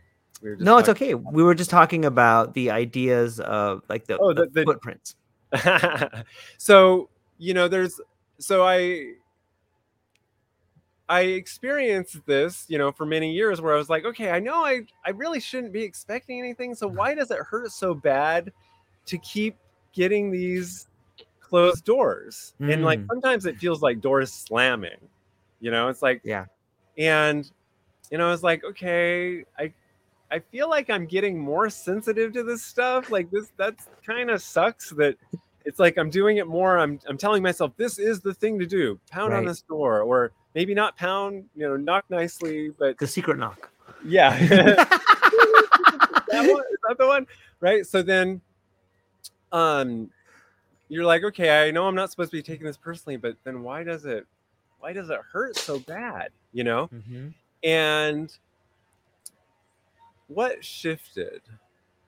What really shifted? I mean, for one thing, I realized that I just wasn't getting enough of other things that I needed. And that I I had Mm. really and that's I I I appreciate you posting that Medium article because the inspiration for that article of start, you know, aim low Yeah.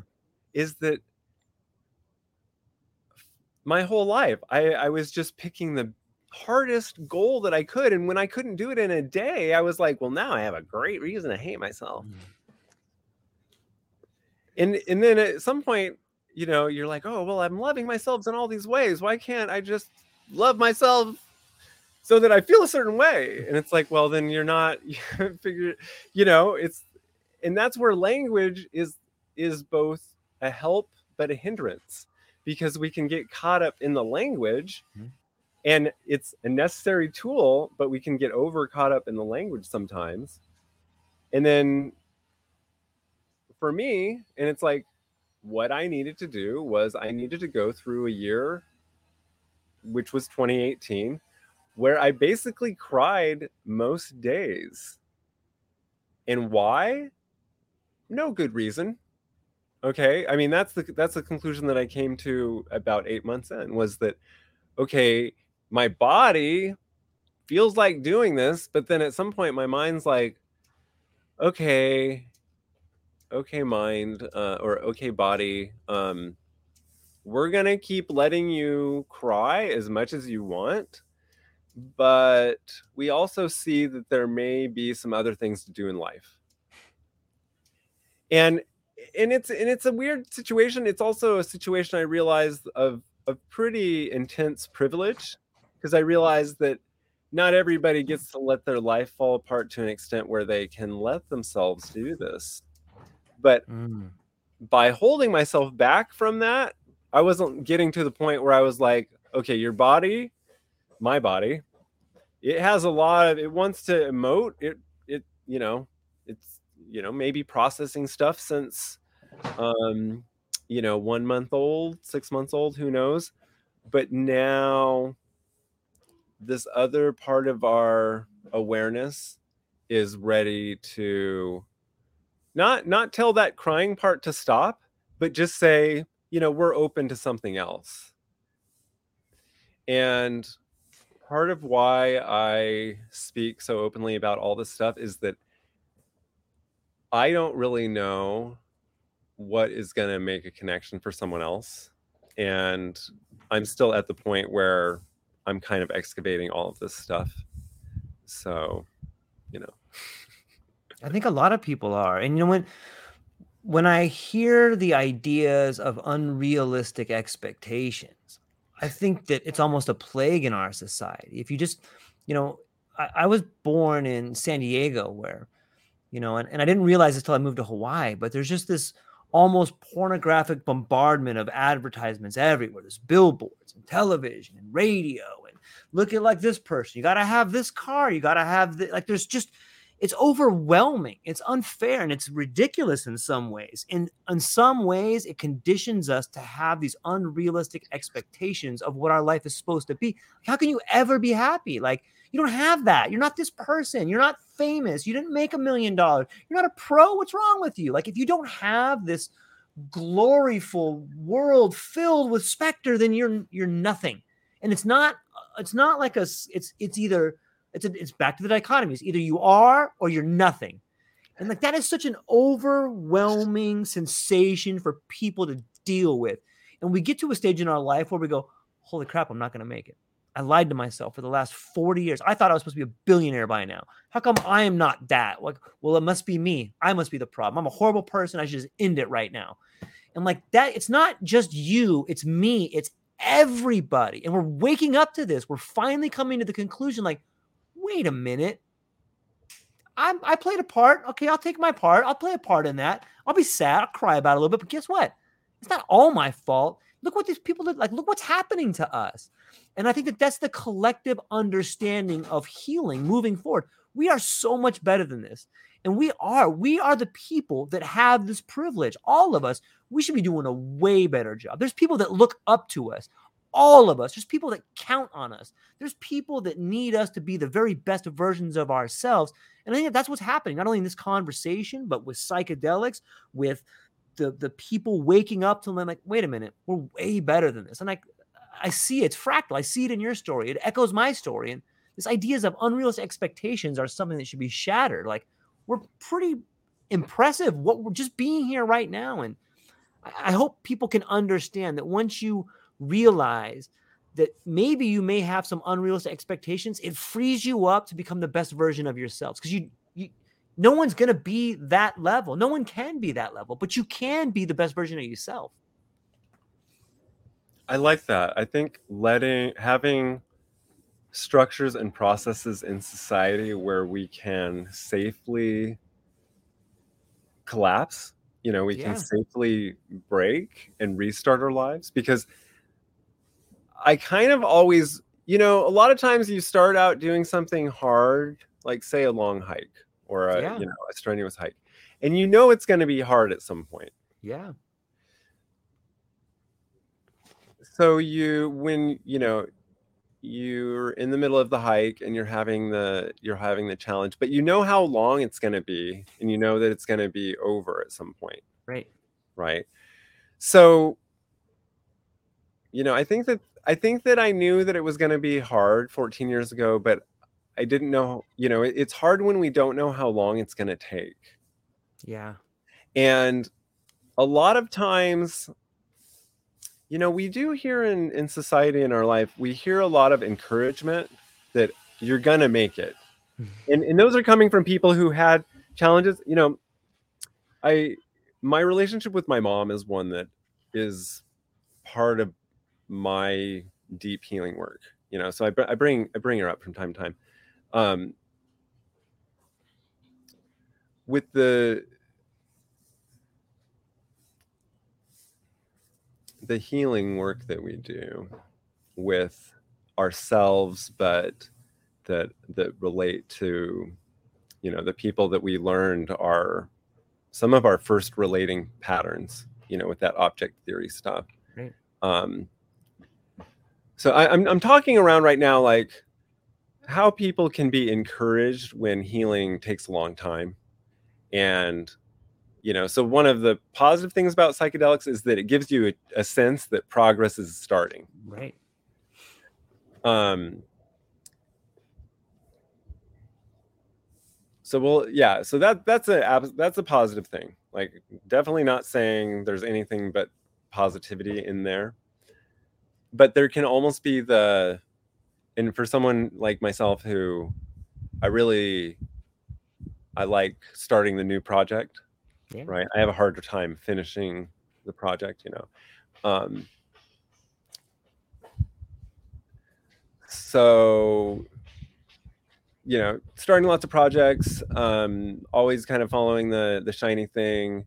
Um, but you know, if we're on a healing path and we're we're excited now that oh there's a sense of movement like where there hadn't been but that's just the beginning and, and i think that for me i kind of stretched out the beginning because you know about 14 years raving lots of growth lots of things sure. happening but not enough where and again it's like our our society we get it, this impression that we're supposed to almost be these fully fully real, realized beings and as children and as kids you know even as young adults we get all these messages oh you gotta you gotta have your your stuff sharp and polished.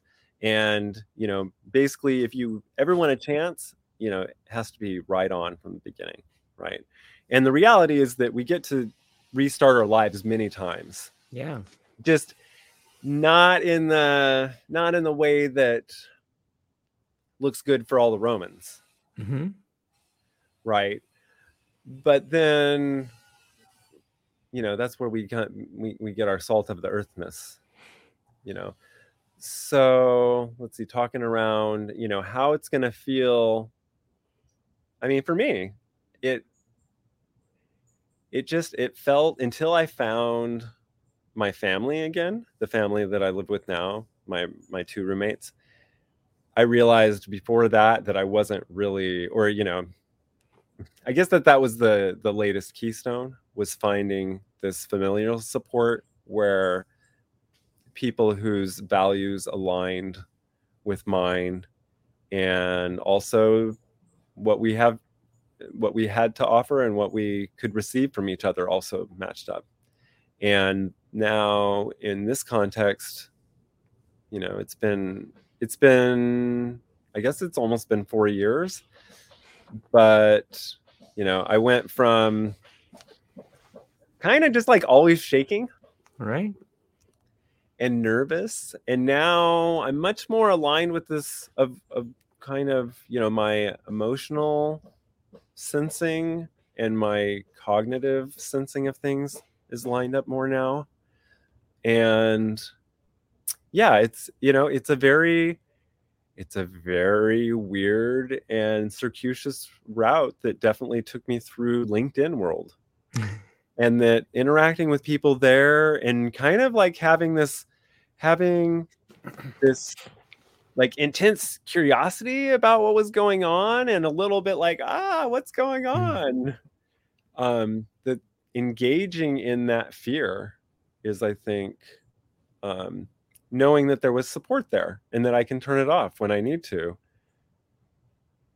that's you know i think that that's part of what raving was about for me was the carrot psychedelics being the carrot to get Mm. me into these social situations that I otherwise wouldn't have participated in. And sometimes it was a little much. And sometimes we are we're put through these experiences that turn into lessons or turn into, you know, the like fabric of our lives.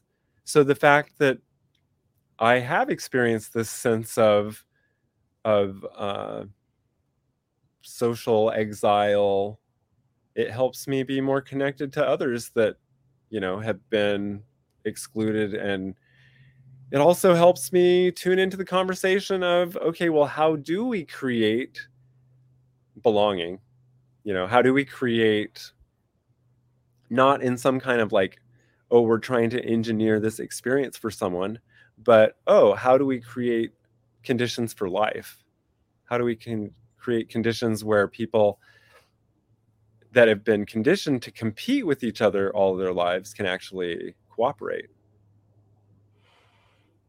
That's a big question. You know, is that part of the some people like to think that the competition is part of the operating system and maybe it is on a bigger scale but maybe we can compete more effectively together instead of competing against one another. Maybe we compete together.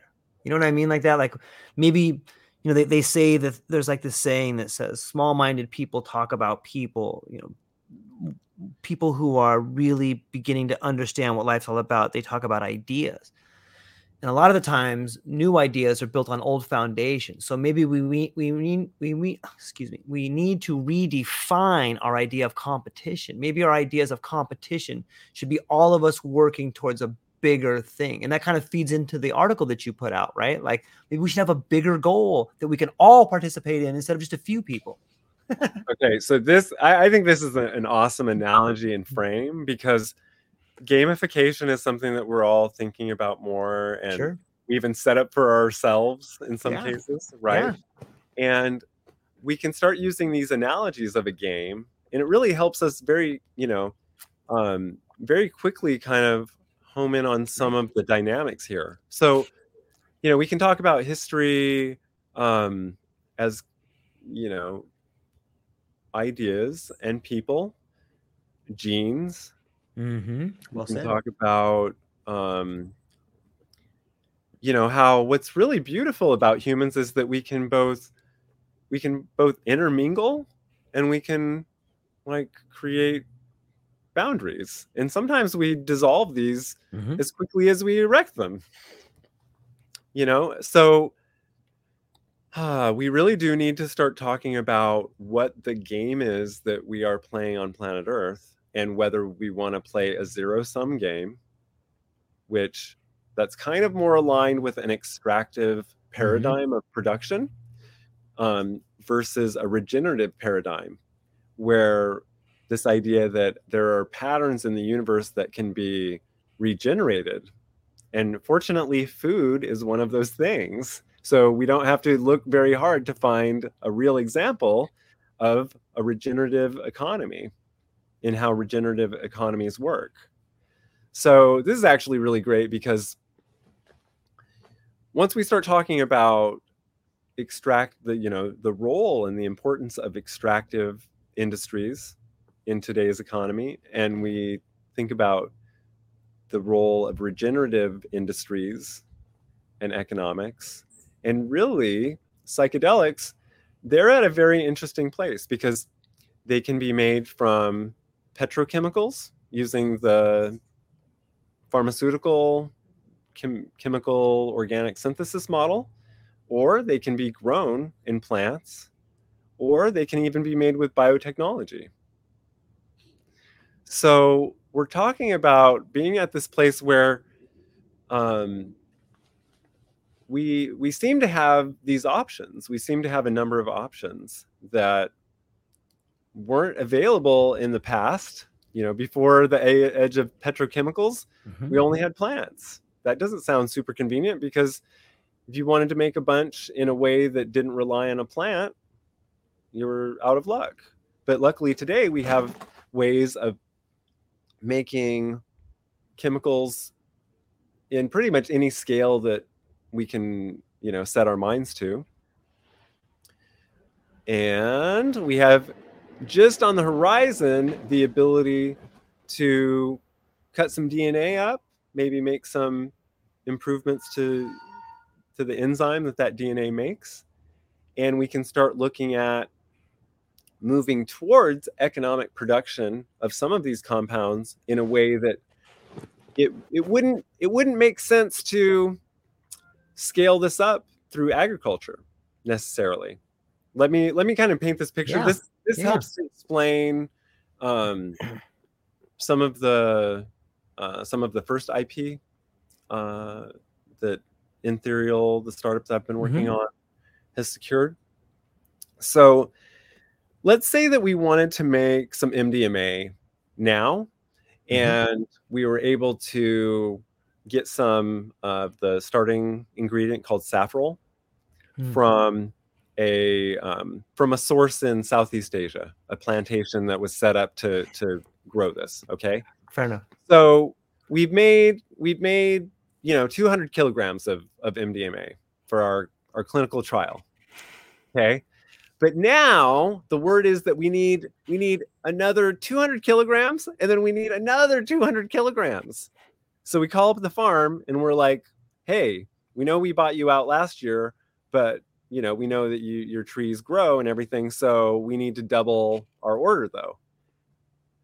They're going to say either either they're going to say, "Oh, well, we happen to have this plantation down the street that we also, you know, work with and so we got you," or "No, sorry, if you want that, we're going to have to plant a bunch more trees." Right.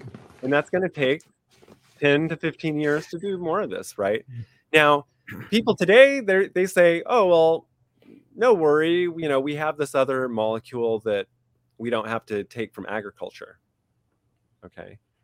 So, where the technology that I was originally leading um, the launch of my company with, where the sweet spot for that is, is when you know that you have one molecule that you want to grow a lot of this year but you're not sure how much you want to make next year, but you know that you want to make more. And you don't have that time. You're anticipating, right? That in a couple years, right? Because it takes a couple years to make these things, but it's not going to be 10 years of planting a plantation of new safrole producing trees, but we're going to spend a couple years making a microorganism that now, when people say, okay, we need that 200 kilograms, we need that 400 kilograms. We have that strain ready that we can put in a fermenter, kind of like the home brewing people. Mm-hmm. And we're not imagining having, you know, I'm not I'm not imagining that people are going to be doing this at home initially, or that there's going to be microbreweries everywhere where places are making their own MDMA. Not not not in the first 10 years. Right. In the second 10 years. The first 10 years we have bioregional essential medicine production. Mm-hmm. And um, you know, so part of why I talk about essential medicines now is that making bio-based MDMA having having a cell like say a yeast that would make MDMA. That was my 1999 Thesis. floor idea. Okay. um, you know, I was at this uh, really cool event outside of Melbourne, Australia called Earth Dance. And it was really cool because it was in nature, but then they had good lighting too. um, where you know some of some of the the home zone events were more like under the full moon, no lights, no strobes, no you know VJ, just the music, um, and that's how we do our events now.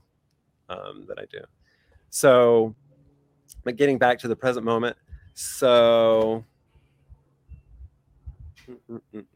with the cells, with the cells, with the engineering that we've just patented, um, what that enables is more than just a single molecule. So, you know, the 1990 vision was wouldn't it be cool to, you know, feed feed microorganisms sugar and out out comes a finished molecule. Hmm. And when I was looking at um well, for one thing, the v- the psychedelic VCs weren't interested in bio MDMA. They were not interested in sustainability. Hmm. You know, they're like, we kind of know, we kind of know what we're looking for, which is businesses in the pharmaceutical model. And it's not even on our radars that, you know, we, we're we don't think that people are going to care about the sustainability of their drugs anytime soon. Is is what what that thesis um, you know what the investors thesis you know what i was hearing there so at this point there's kind of a fork in the road um, i wasn't sure whether or not i wanted to have a psychedelic company um, and now i realize that there's just no way to get away from psychedelics at least for me Yeah, I'm with you. um, so we you know we're, we're still we still talk about essential medicines and the um, the kind of interesting overlap that psychedelics and essential medicines actually have some substantial overlap in that ketamine is both a psychedelic and an essential medicine for its anesthetic qualities. Mhm. It's one of the safest anesthetics there are. Is is pretty much what's um, what's been clear since 1970 when it was first approved by by the FDA. And in this this part probably people have, have talked about you know before I kind of um, came back. So besides ketamine, we also have molecules like epinephrine, Mhm. which um, you know I'm not I don't I don't have my sketch pad out, but when you start looking at some of these molecules, it's only a couple of bond changes between something like epinephrine Mhm. and something like um, psychedelic stimulants Mhm. and even MDMA.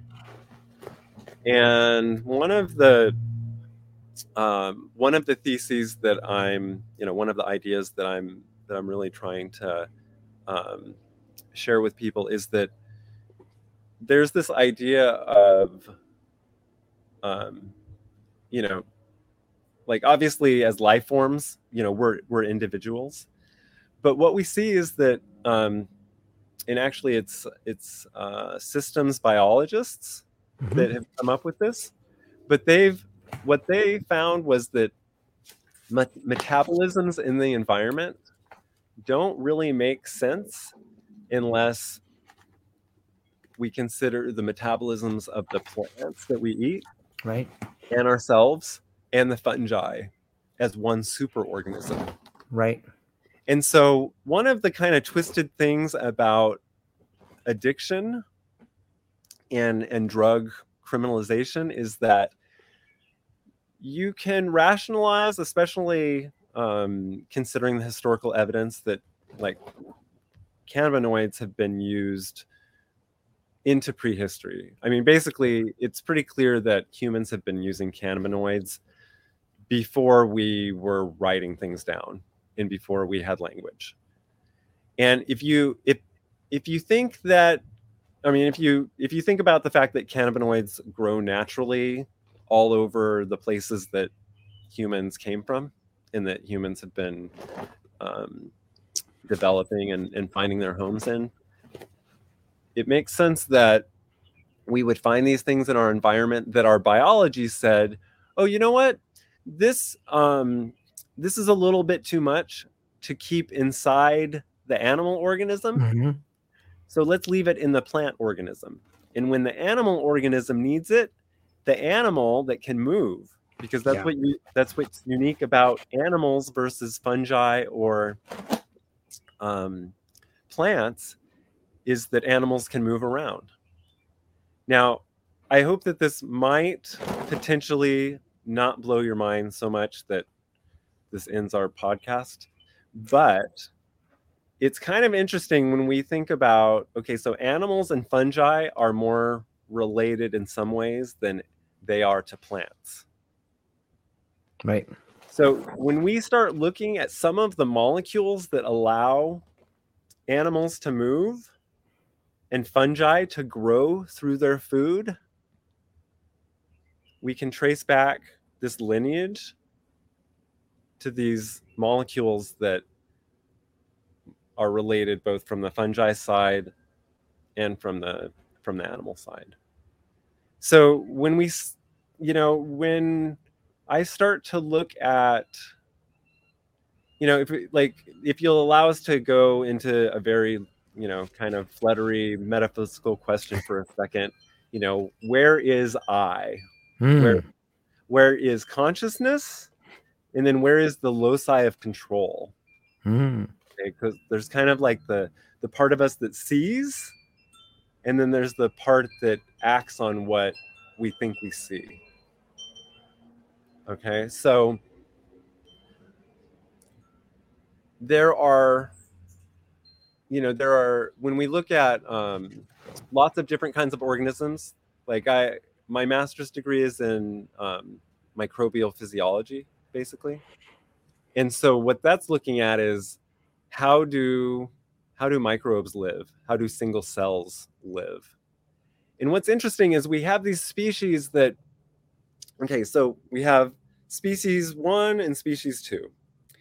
And um, they both have a lot of um, some of the same central uh, cellular machinery, Mhm. metabolic machinery.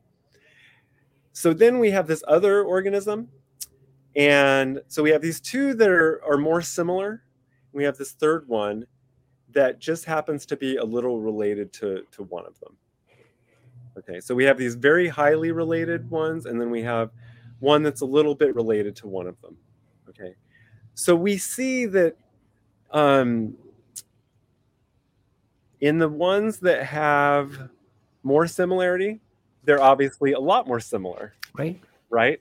And then in this other way where they're they have some DNA that's related, they have less similarity, but some similarity still. So why I'm, you know, what I'm trying to conjure with this um with this analogy or or situation is that you know, we we think of ourselves as like, oh, I am I.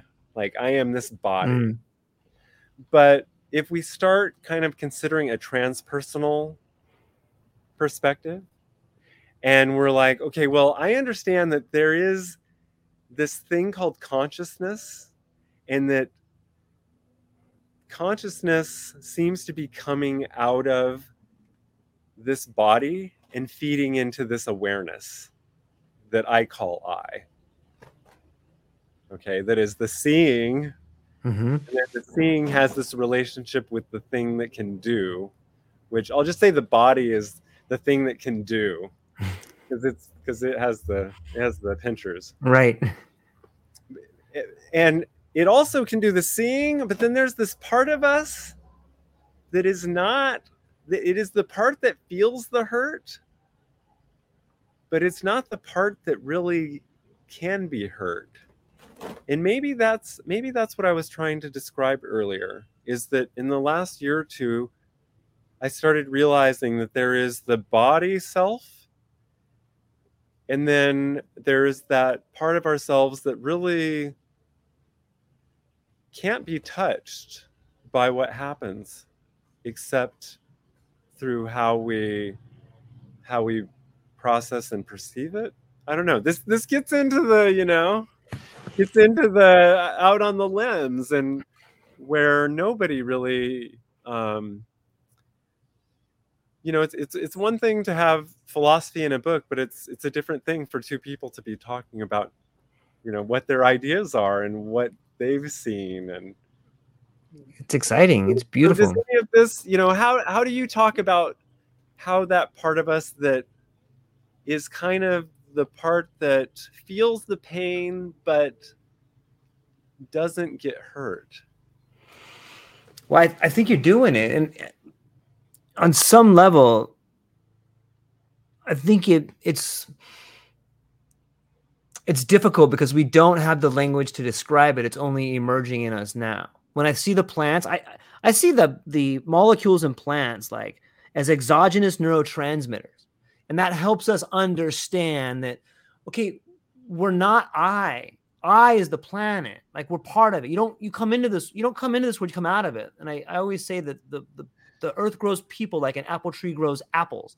And when you begin to see that, like all the framework begins to fall away. These ideas of darwinism and like these these these ideas that we that people built their lives on hundreds of years ago. They're all bullshit. Sorry. Doesn't work. You know and but that's really hard for people that have been alive for 50 or 60 years to let go of. Like that's everything to them. Every so much of our world is built on this think of it like this. We are a rocket and we are moving into space and the scaffolding is falling away that's very frightening for a lot of people. But we now have, and it was all necessary. I'm not saying they're bad people. It was necessary. We needed that. And I'm thankful we have it. But it's important to understand where we are. You're right. Like this idea of trans that's moving through the world. Like we are transmutating. It's transgressions. It's all just the word trans is in the lexicon right now is a sign of what's happening in the world. There's transformation happening. And you could see it all around you if you use the eye that you're given, however you want to define that. You know what I mean? So it is, we're discussing a new, people are going to freak out, but it's a new spirituality. It's a new religion. And I mean that in the, in the, in the whole of the world, religion, like the wholeness, holistic. So it's, it's scary. People run from it, but it's happening right now, and it's really exciting. I'm stoked to be on the forefront of it, talking to you. I hope people understand it because it's beautiful. Yeah, I mean Terence McKenna, I um, you know, I really appreciate the kinds of messages that he's put out there as far as we're exactly where we need to be. Mm-hmm. And if it ever doesn't seem that way, that's an interesting moment. You know, if you ever feel like, yeah, you're not where things should be, pay attention to that as much as um, when you feel like things are happening the way they should. Um, I guess another way of saying that is that the like the imperfection is part of the perfection. Yeah. Back to dichotomies. totally, totally.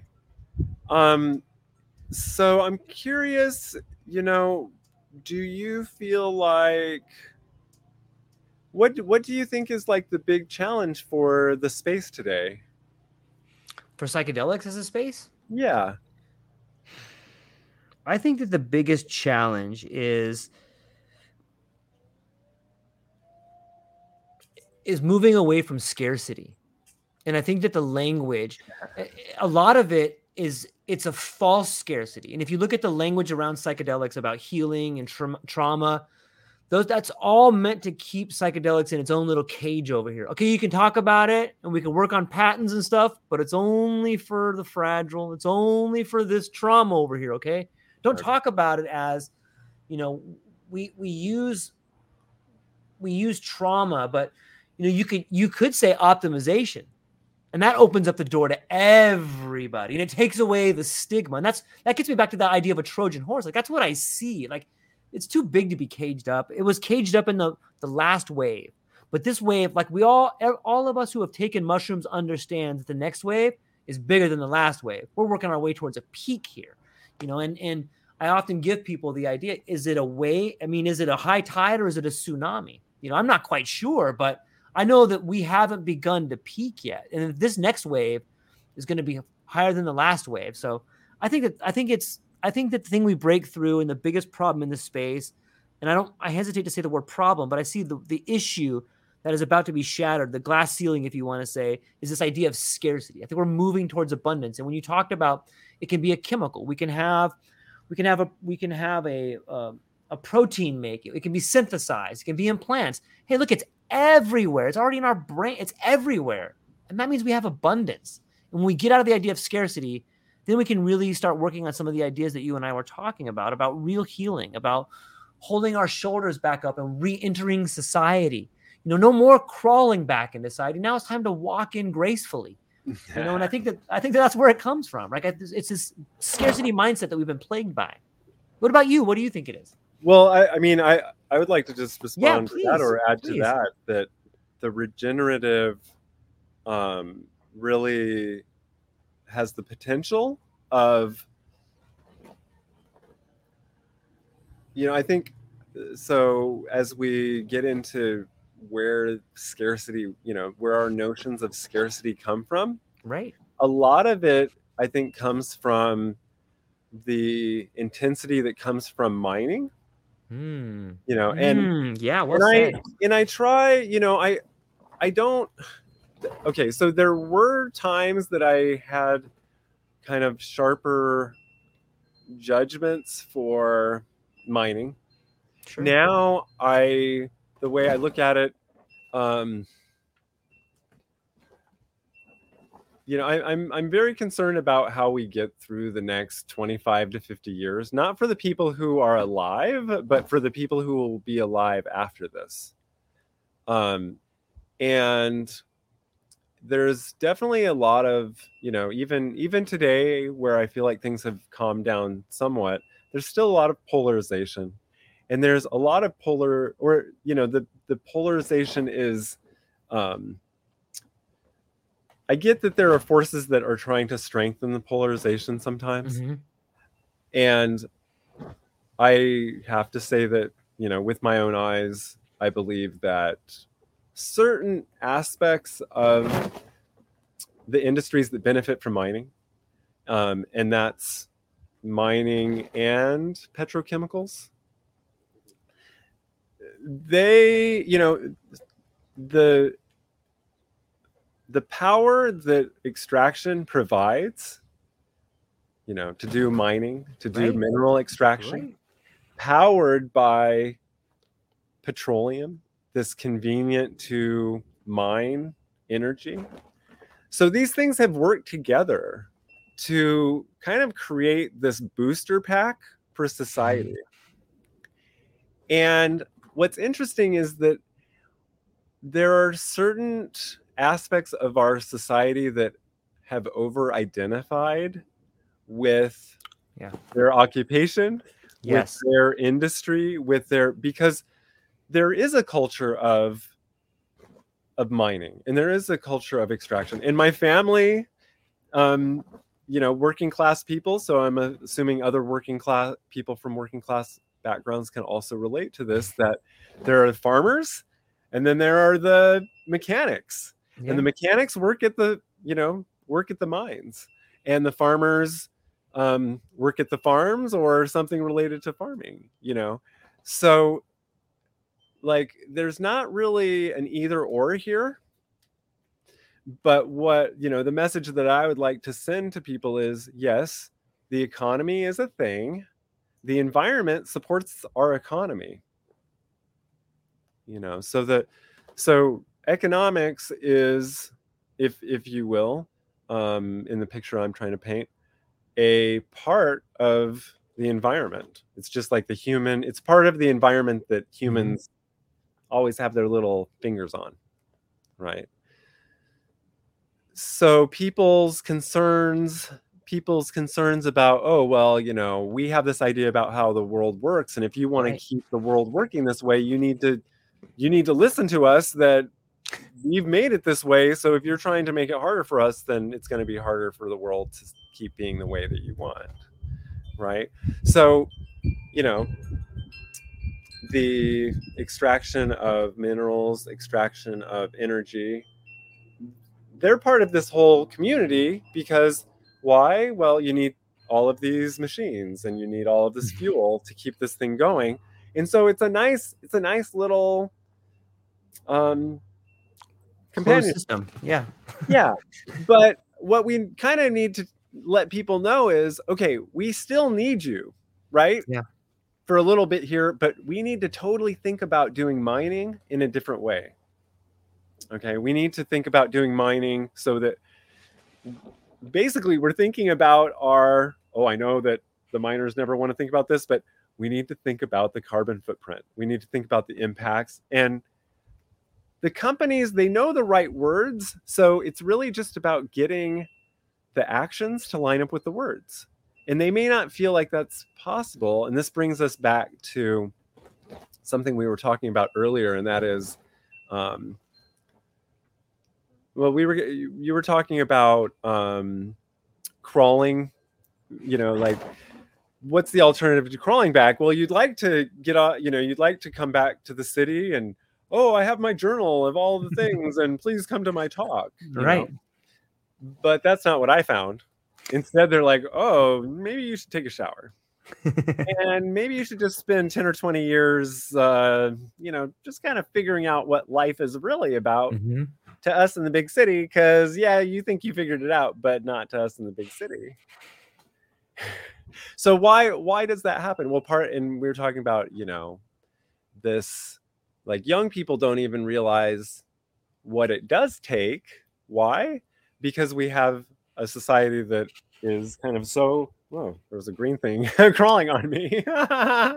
Um the optics is such an important part of our culture. So it's like okay we know that we know that the sausage is made in the back but Mhm. we don't show you that. We show you our brand. Saus- sausage sausage farm you know Mhm. um, brand. So we, and I think more and more people are realizing this, but we're still at a very, I think, dangerous way in our society that more and more people are realizing that, hey, we need to normalize that we need to normalize the making of the sausage more out in the open, even though it's going to offend a couple people, right? And we need to normalize that, okay, yes, there's a time to make something that is really cool looking. Mhm. and there's a time to be like okay that is just something that someone is making to make it look really cool.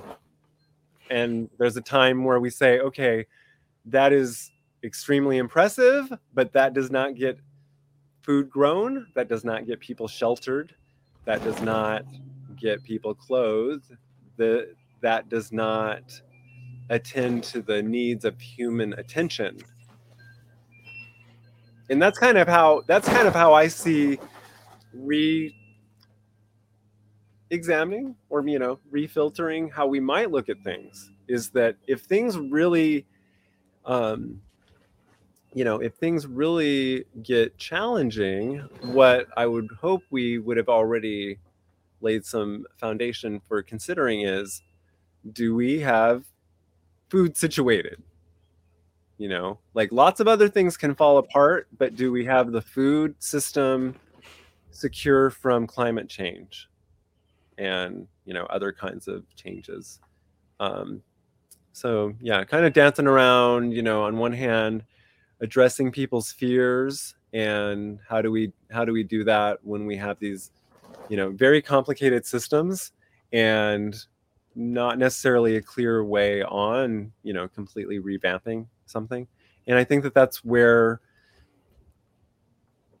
it's time to bring spirituality back into Mm. our everyday lives so that we can see that regardless of our individual faith that there is this energy that we are all a part of and that you know we may think that the solution is one way but part of the you know spirit of translation and transformation is that oh sometimes there is another way to break bread.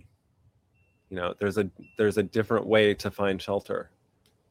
There's a different way to do these things that use less energy so that we can save the special forms of energy that we have because that's what petroleum is. Petroleum is a special form of energy that took millions of years to create that should that we might want to save around for a rainy day or save for when we really need the the backup generators You kind I don't maybe you can help me understand this. Like on some way, like I don't understand what we're doing. Like there's no shared value, there's no shared sacrifice. Like we're extracting just to extract. And when we ask why are we extracting, we're like we need to we need to extract. Like what are we doing? Like we're not making anything. We're not doing anything. We're just extracting for the sake of extracting. Like oh we're not oh, doing anything. Like what are we doing? you, we are we're doing a lot but what is our awareness around this Yeah. okay so there's not an aware of a of a wholeness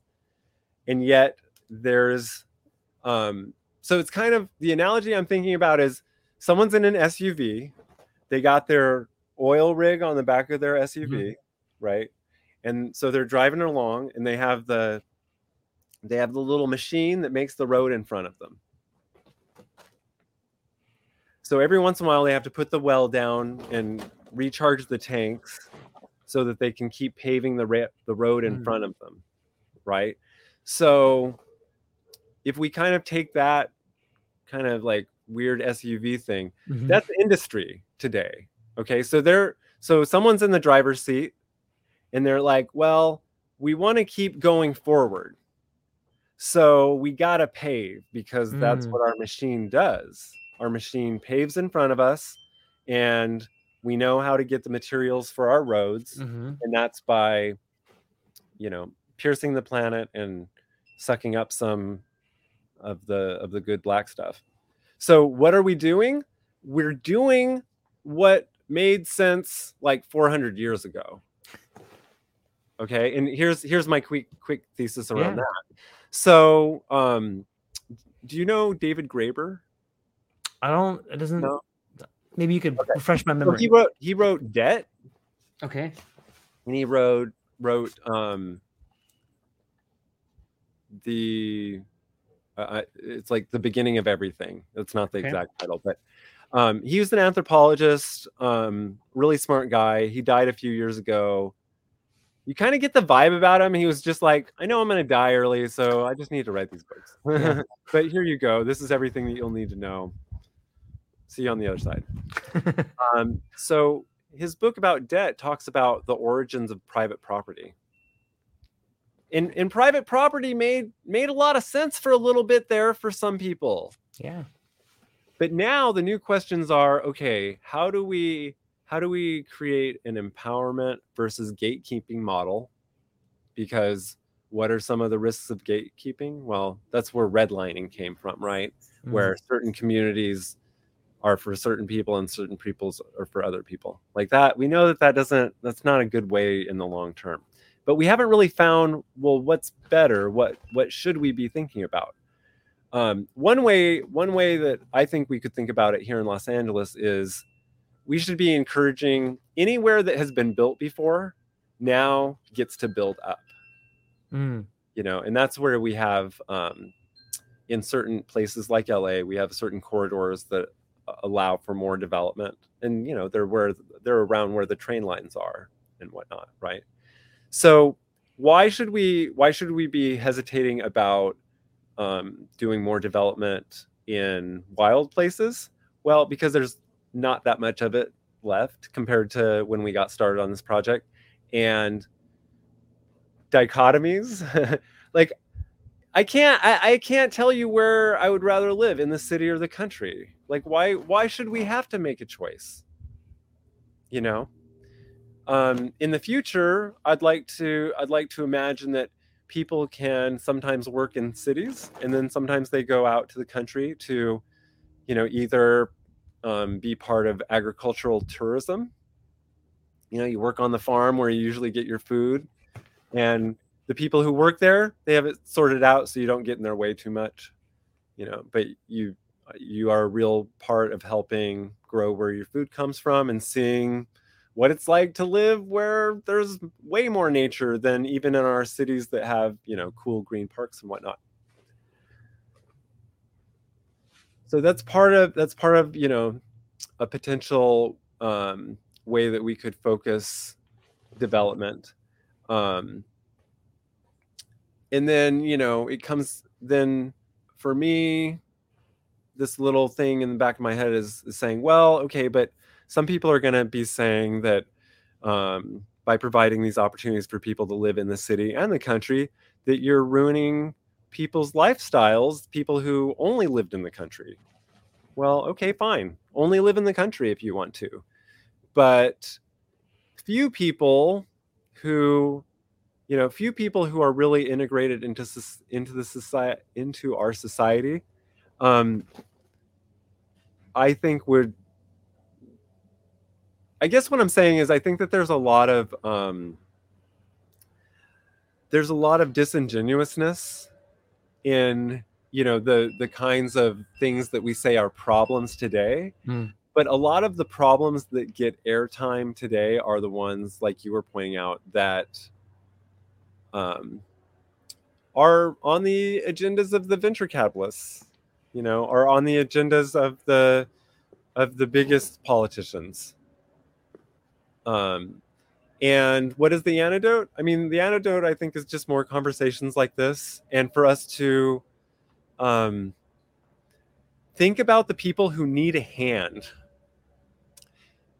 Who, you know, there's different ways that we can manage our boundaries. You know, I'm not saying that people have to give up all of themselves to make a change or to make, you know, the kind of changes that we that I think we really need to see. But by using psychedelics as catalysts to really build up our inner strength. So, what is that? Our inner strength is how well we perform when the world is falling apart. Mm you know and and sometimes i mean for me what i did for many years is i was able to keep i i mean part of my challenge was that i was too good at keeping a poker face for too long right? I was able to be the person who did not you know did not crumble but i knew even then that it was having an impact on me. Now a lot of times people will see that someone has started to do this work of um, living more authentically and getting getting the not fun feedback that sometimes comes with living authentically but then you have an opportunity to start to improve yourself in a way so that you're not acting from the act, but you're mm. acting from your inner strength. And what I had to do was I had to basically I had to let all of the curtains fall. I had to let the opera house fall. I had to let all, you know, I had to let the whole city had to fall apart before we said, you know what? It wasn't about the city. It was about you and me. That's all we need is you and me. And maybe we don't need each other every day. Okay. Like sometimes I need a little bit of space from you, but we're going to come back. We're going to find a way to come back.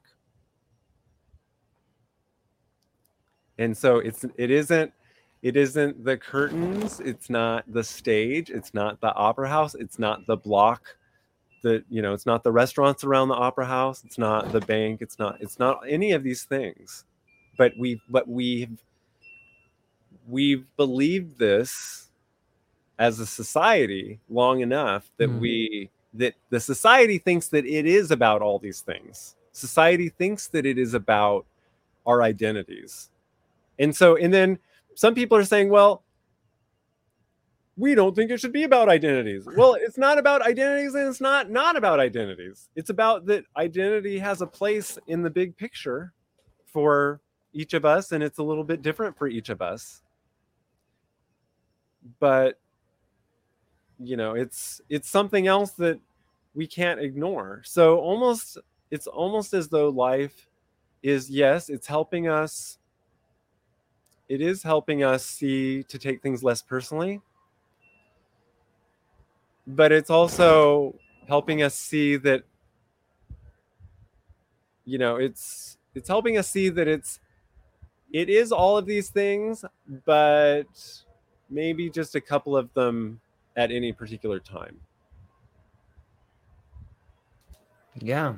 I think it speaks to the i think it speaks to the idea of relationships relationships to each other to the planet to the things around us. And for like you said it's for me it may be this one thing for a little while. And maybe that's the world speaking to me. George you need to work on this relationship to money. George you need to work on this relationship to objects. George you need to work on this relationship to inner dialogue.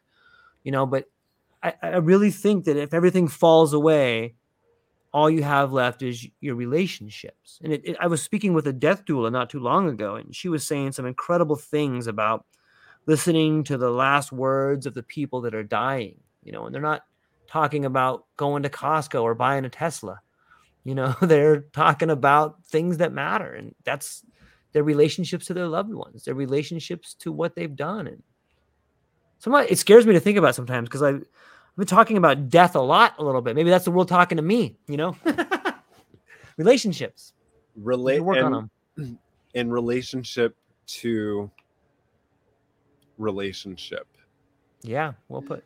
So one of the things that really helped me, and you're you're helping me realize that this was this was, you know, part of the same crucible, mm. was when I said, "Oh, you know what? My emotions. I have to get some space with my emotions.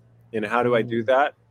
What I realized was that I had to start thinking about my relationship to relationship. Hmm. So everything like the fact that you're oh relationship to friends, relationship yeah. to food, relationship as we start to think about all of those like what what is similar you know like how does how does my relationship with food relate to my re- mm-hmm. relationship with work and you know we start looking at all the cross connections and then it's then we start to realize I, I think that that is part of what consciousness is what mm. we are yeah is we are we are the we are the things that can be aware of the relationship the meta relationship mm meta relationships. Yeah. Kiya, this is awesome. I, I have I, we're almost at three hours, my friend. Like it flies by when you start talking, right? I um well, this has been amazing. I um I don't know where this leads, but I really appreciate your taking this time with me. Vice versa. Um yeah, I, I foresee future conversations in the future, and our relationship continues to move forward and for sure and talk about some. Maybe we'll bring some panels on and stuff like that. And cool. um, be- before I let you go, though, where can people find you? What okay. do you have coming up, and what are you excited about? Woo!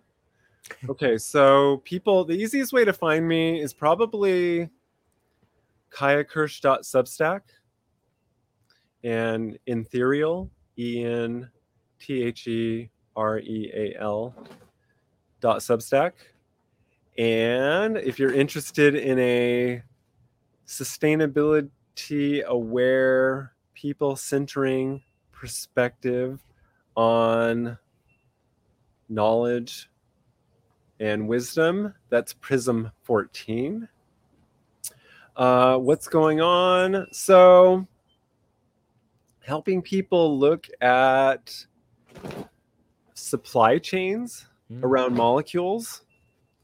Uh, so it definitely continues to be the focus, I'd say, on the um, the more professional side. And what's coming up? Well, if someone gives me some tickets, we'll see you out there on the playa. and besides that, um, you know, just uh, really kind of, you know, just putting one foot in front of the other as we spread awareness about the planetary transition and what we can start doing to make life a little bit easier for the people after us. Yeah, I like it. I, I'm I'm excited for the future, and I'm excited to have conversations like this. It helps. I think it helps. I know it helps me organize the way in which I see the world and my thoughts, and it brings perspective to my relationships. I'm truly grateful for all the conversations. I feel like I get to learn so much every day. So, thank you for that. I got. I'm going to talk to you real briefly afterwards. But to all the people hey. out there, thank you so much for hanging out with us today. Go down to the comments, check out Kiya's stuff. I hope you all enjoyed the conversation as much as we did. And that's all we got for today. I hope you have a beautiful weekend. Oh, Aloha. Amazing. Aloha, everyone. Thanks for taking a moment to hang out with me in the True Life podcast. I truly appreciate it. If you're taking some time to listen to this, whether it's your first podcast with me or you've been with me the whole way, I truly want to say thank you from the bottom of my heart. Additionally, I would like to try to inspire everyone. The world is a crazy place, and if you listen to your heart and you take some chances, I really think the world will unfold in front of you in ways you can't imagine. I've been doing the podcast for about five years last year, I decided to take the plunge. Well, circumstances dictated that I took the plunge, and I did. I've begun working on the podcast full time for almost a year now, and it's been so rewarding to me that I just want to try and inspire other people. If you have a dream, if you have a vision, follow the voice in your heart, listen to the song on the wind, and embrace the challenge I think you're strong enough, you're smart enough, and you're good enough to make your dreams come true, but you have to believe in them. And I truly believe wholeheartedly that if you take a chance, a real chance on what is possible, then your dreams will unfold in front of you. Uncertainty can be a monster, it can be something that we run away from. But much like fear, if you stand in front of it, it's not that big of a problem. I know everyone listening to this has a dream and a vision, and I hope you all conquer it. And I want you to know it's possible. Take baby steps and move towards it, and you will get closer to it. Your relationships will be better, your life will be better, and you know what? You deserve it. You're an amazing person. If you get a moment, go down to the show notes. If you can, support the show. Thank you so much for being here. Now let's get to it.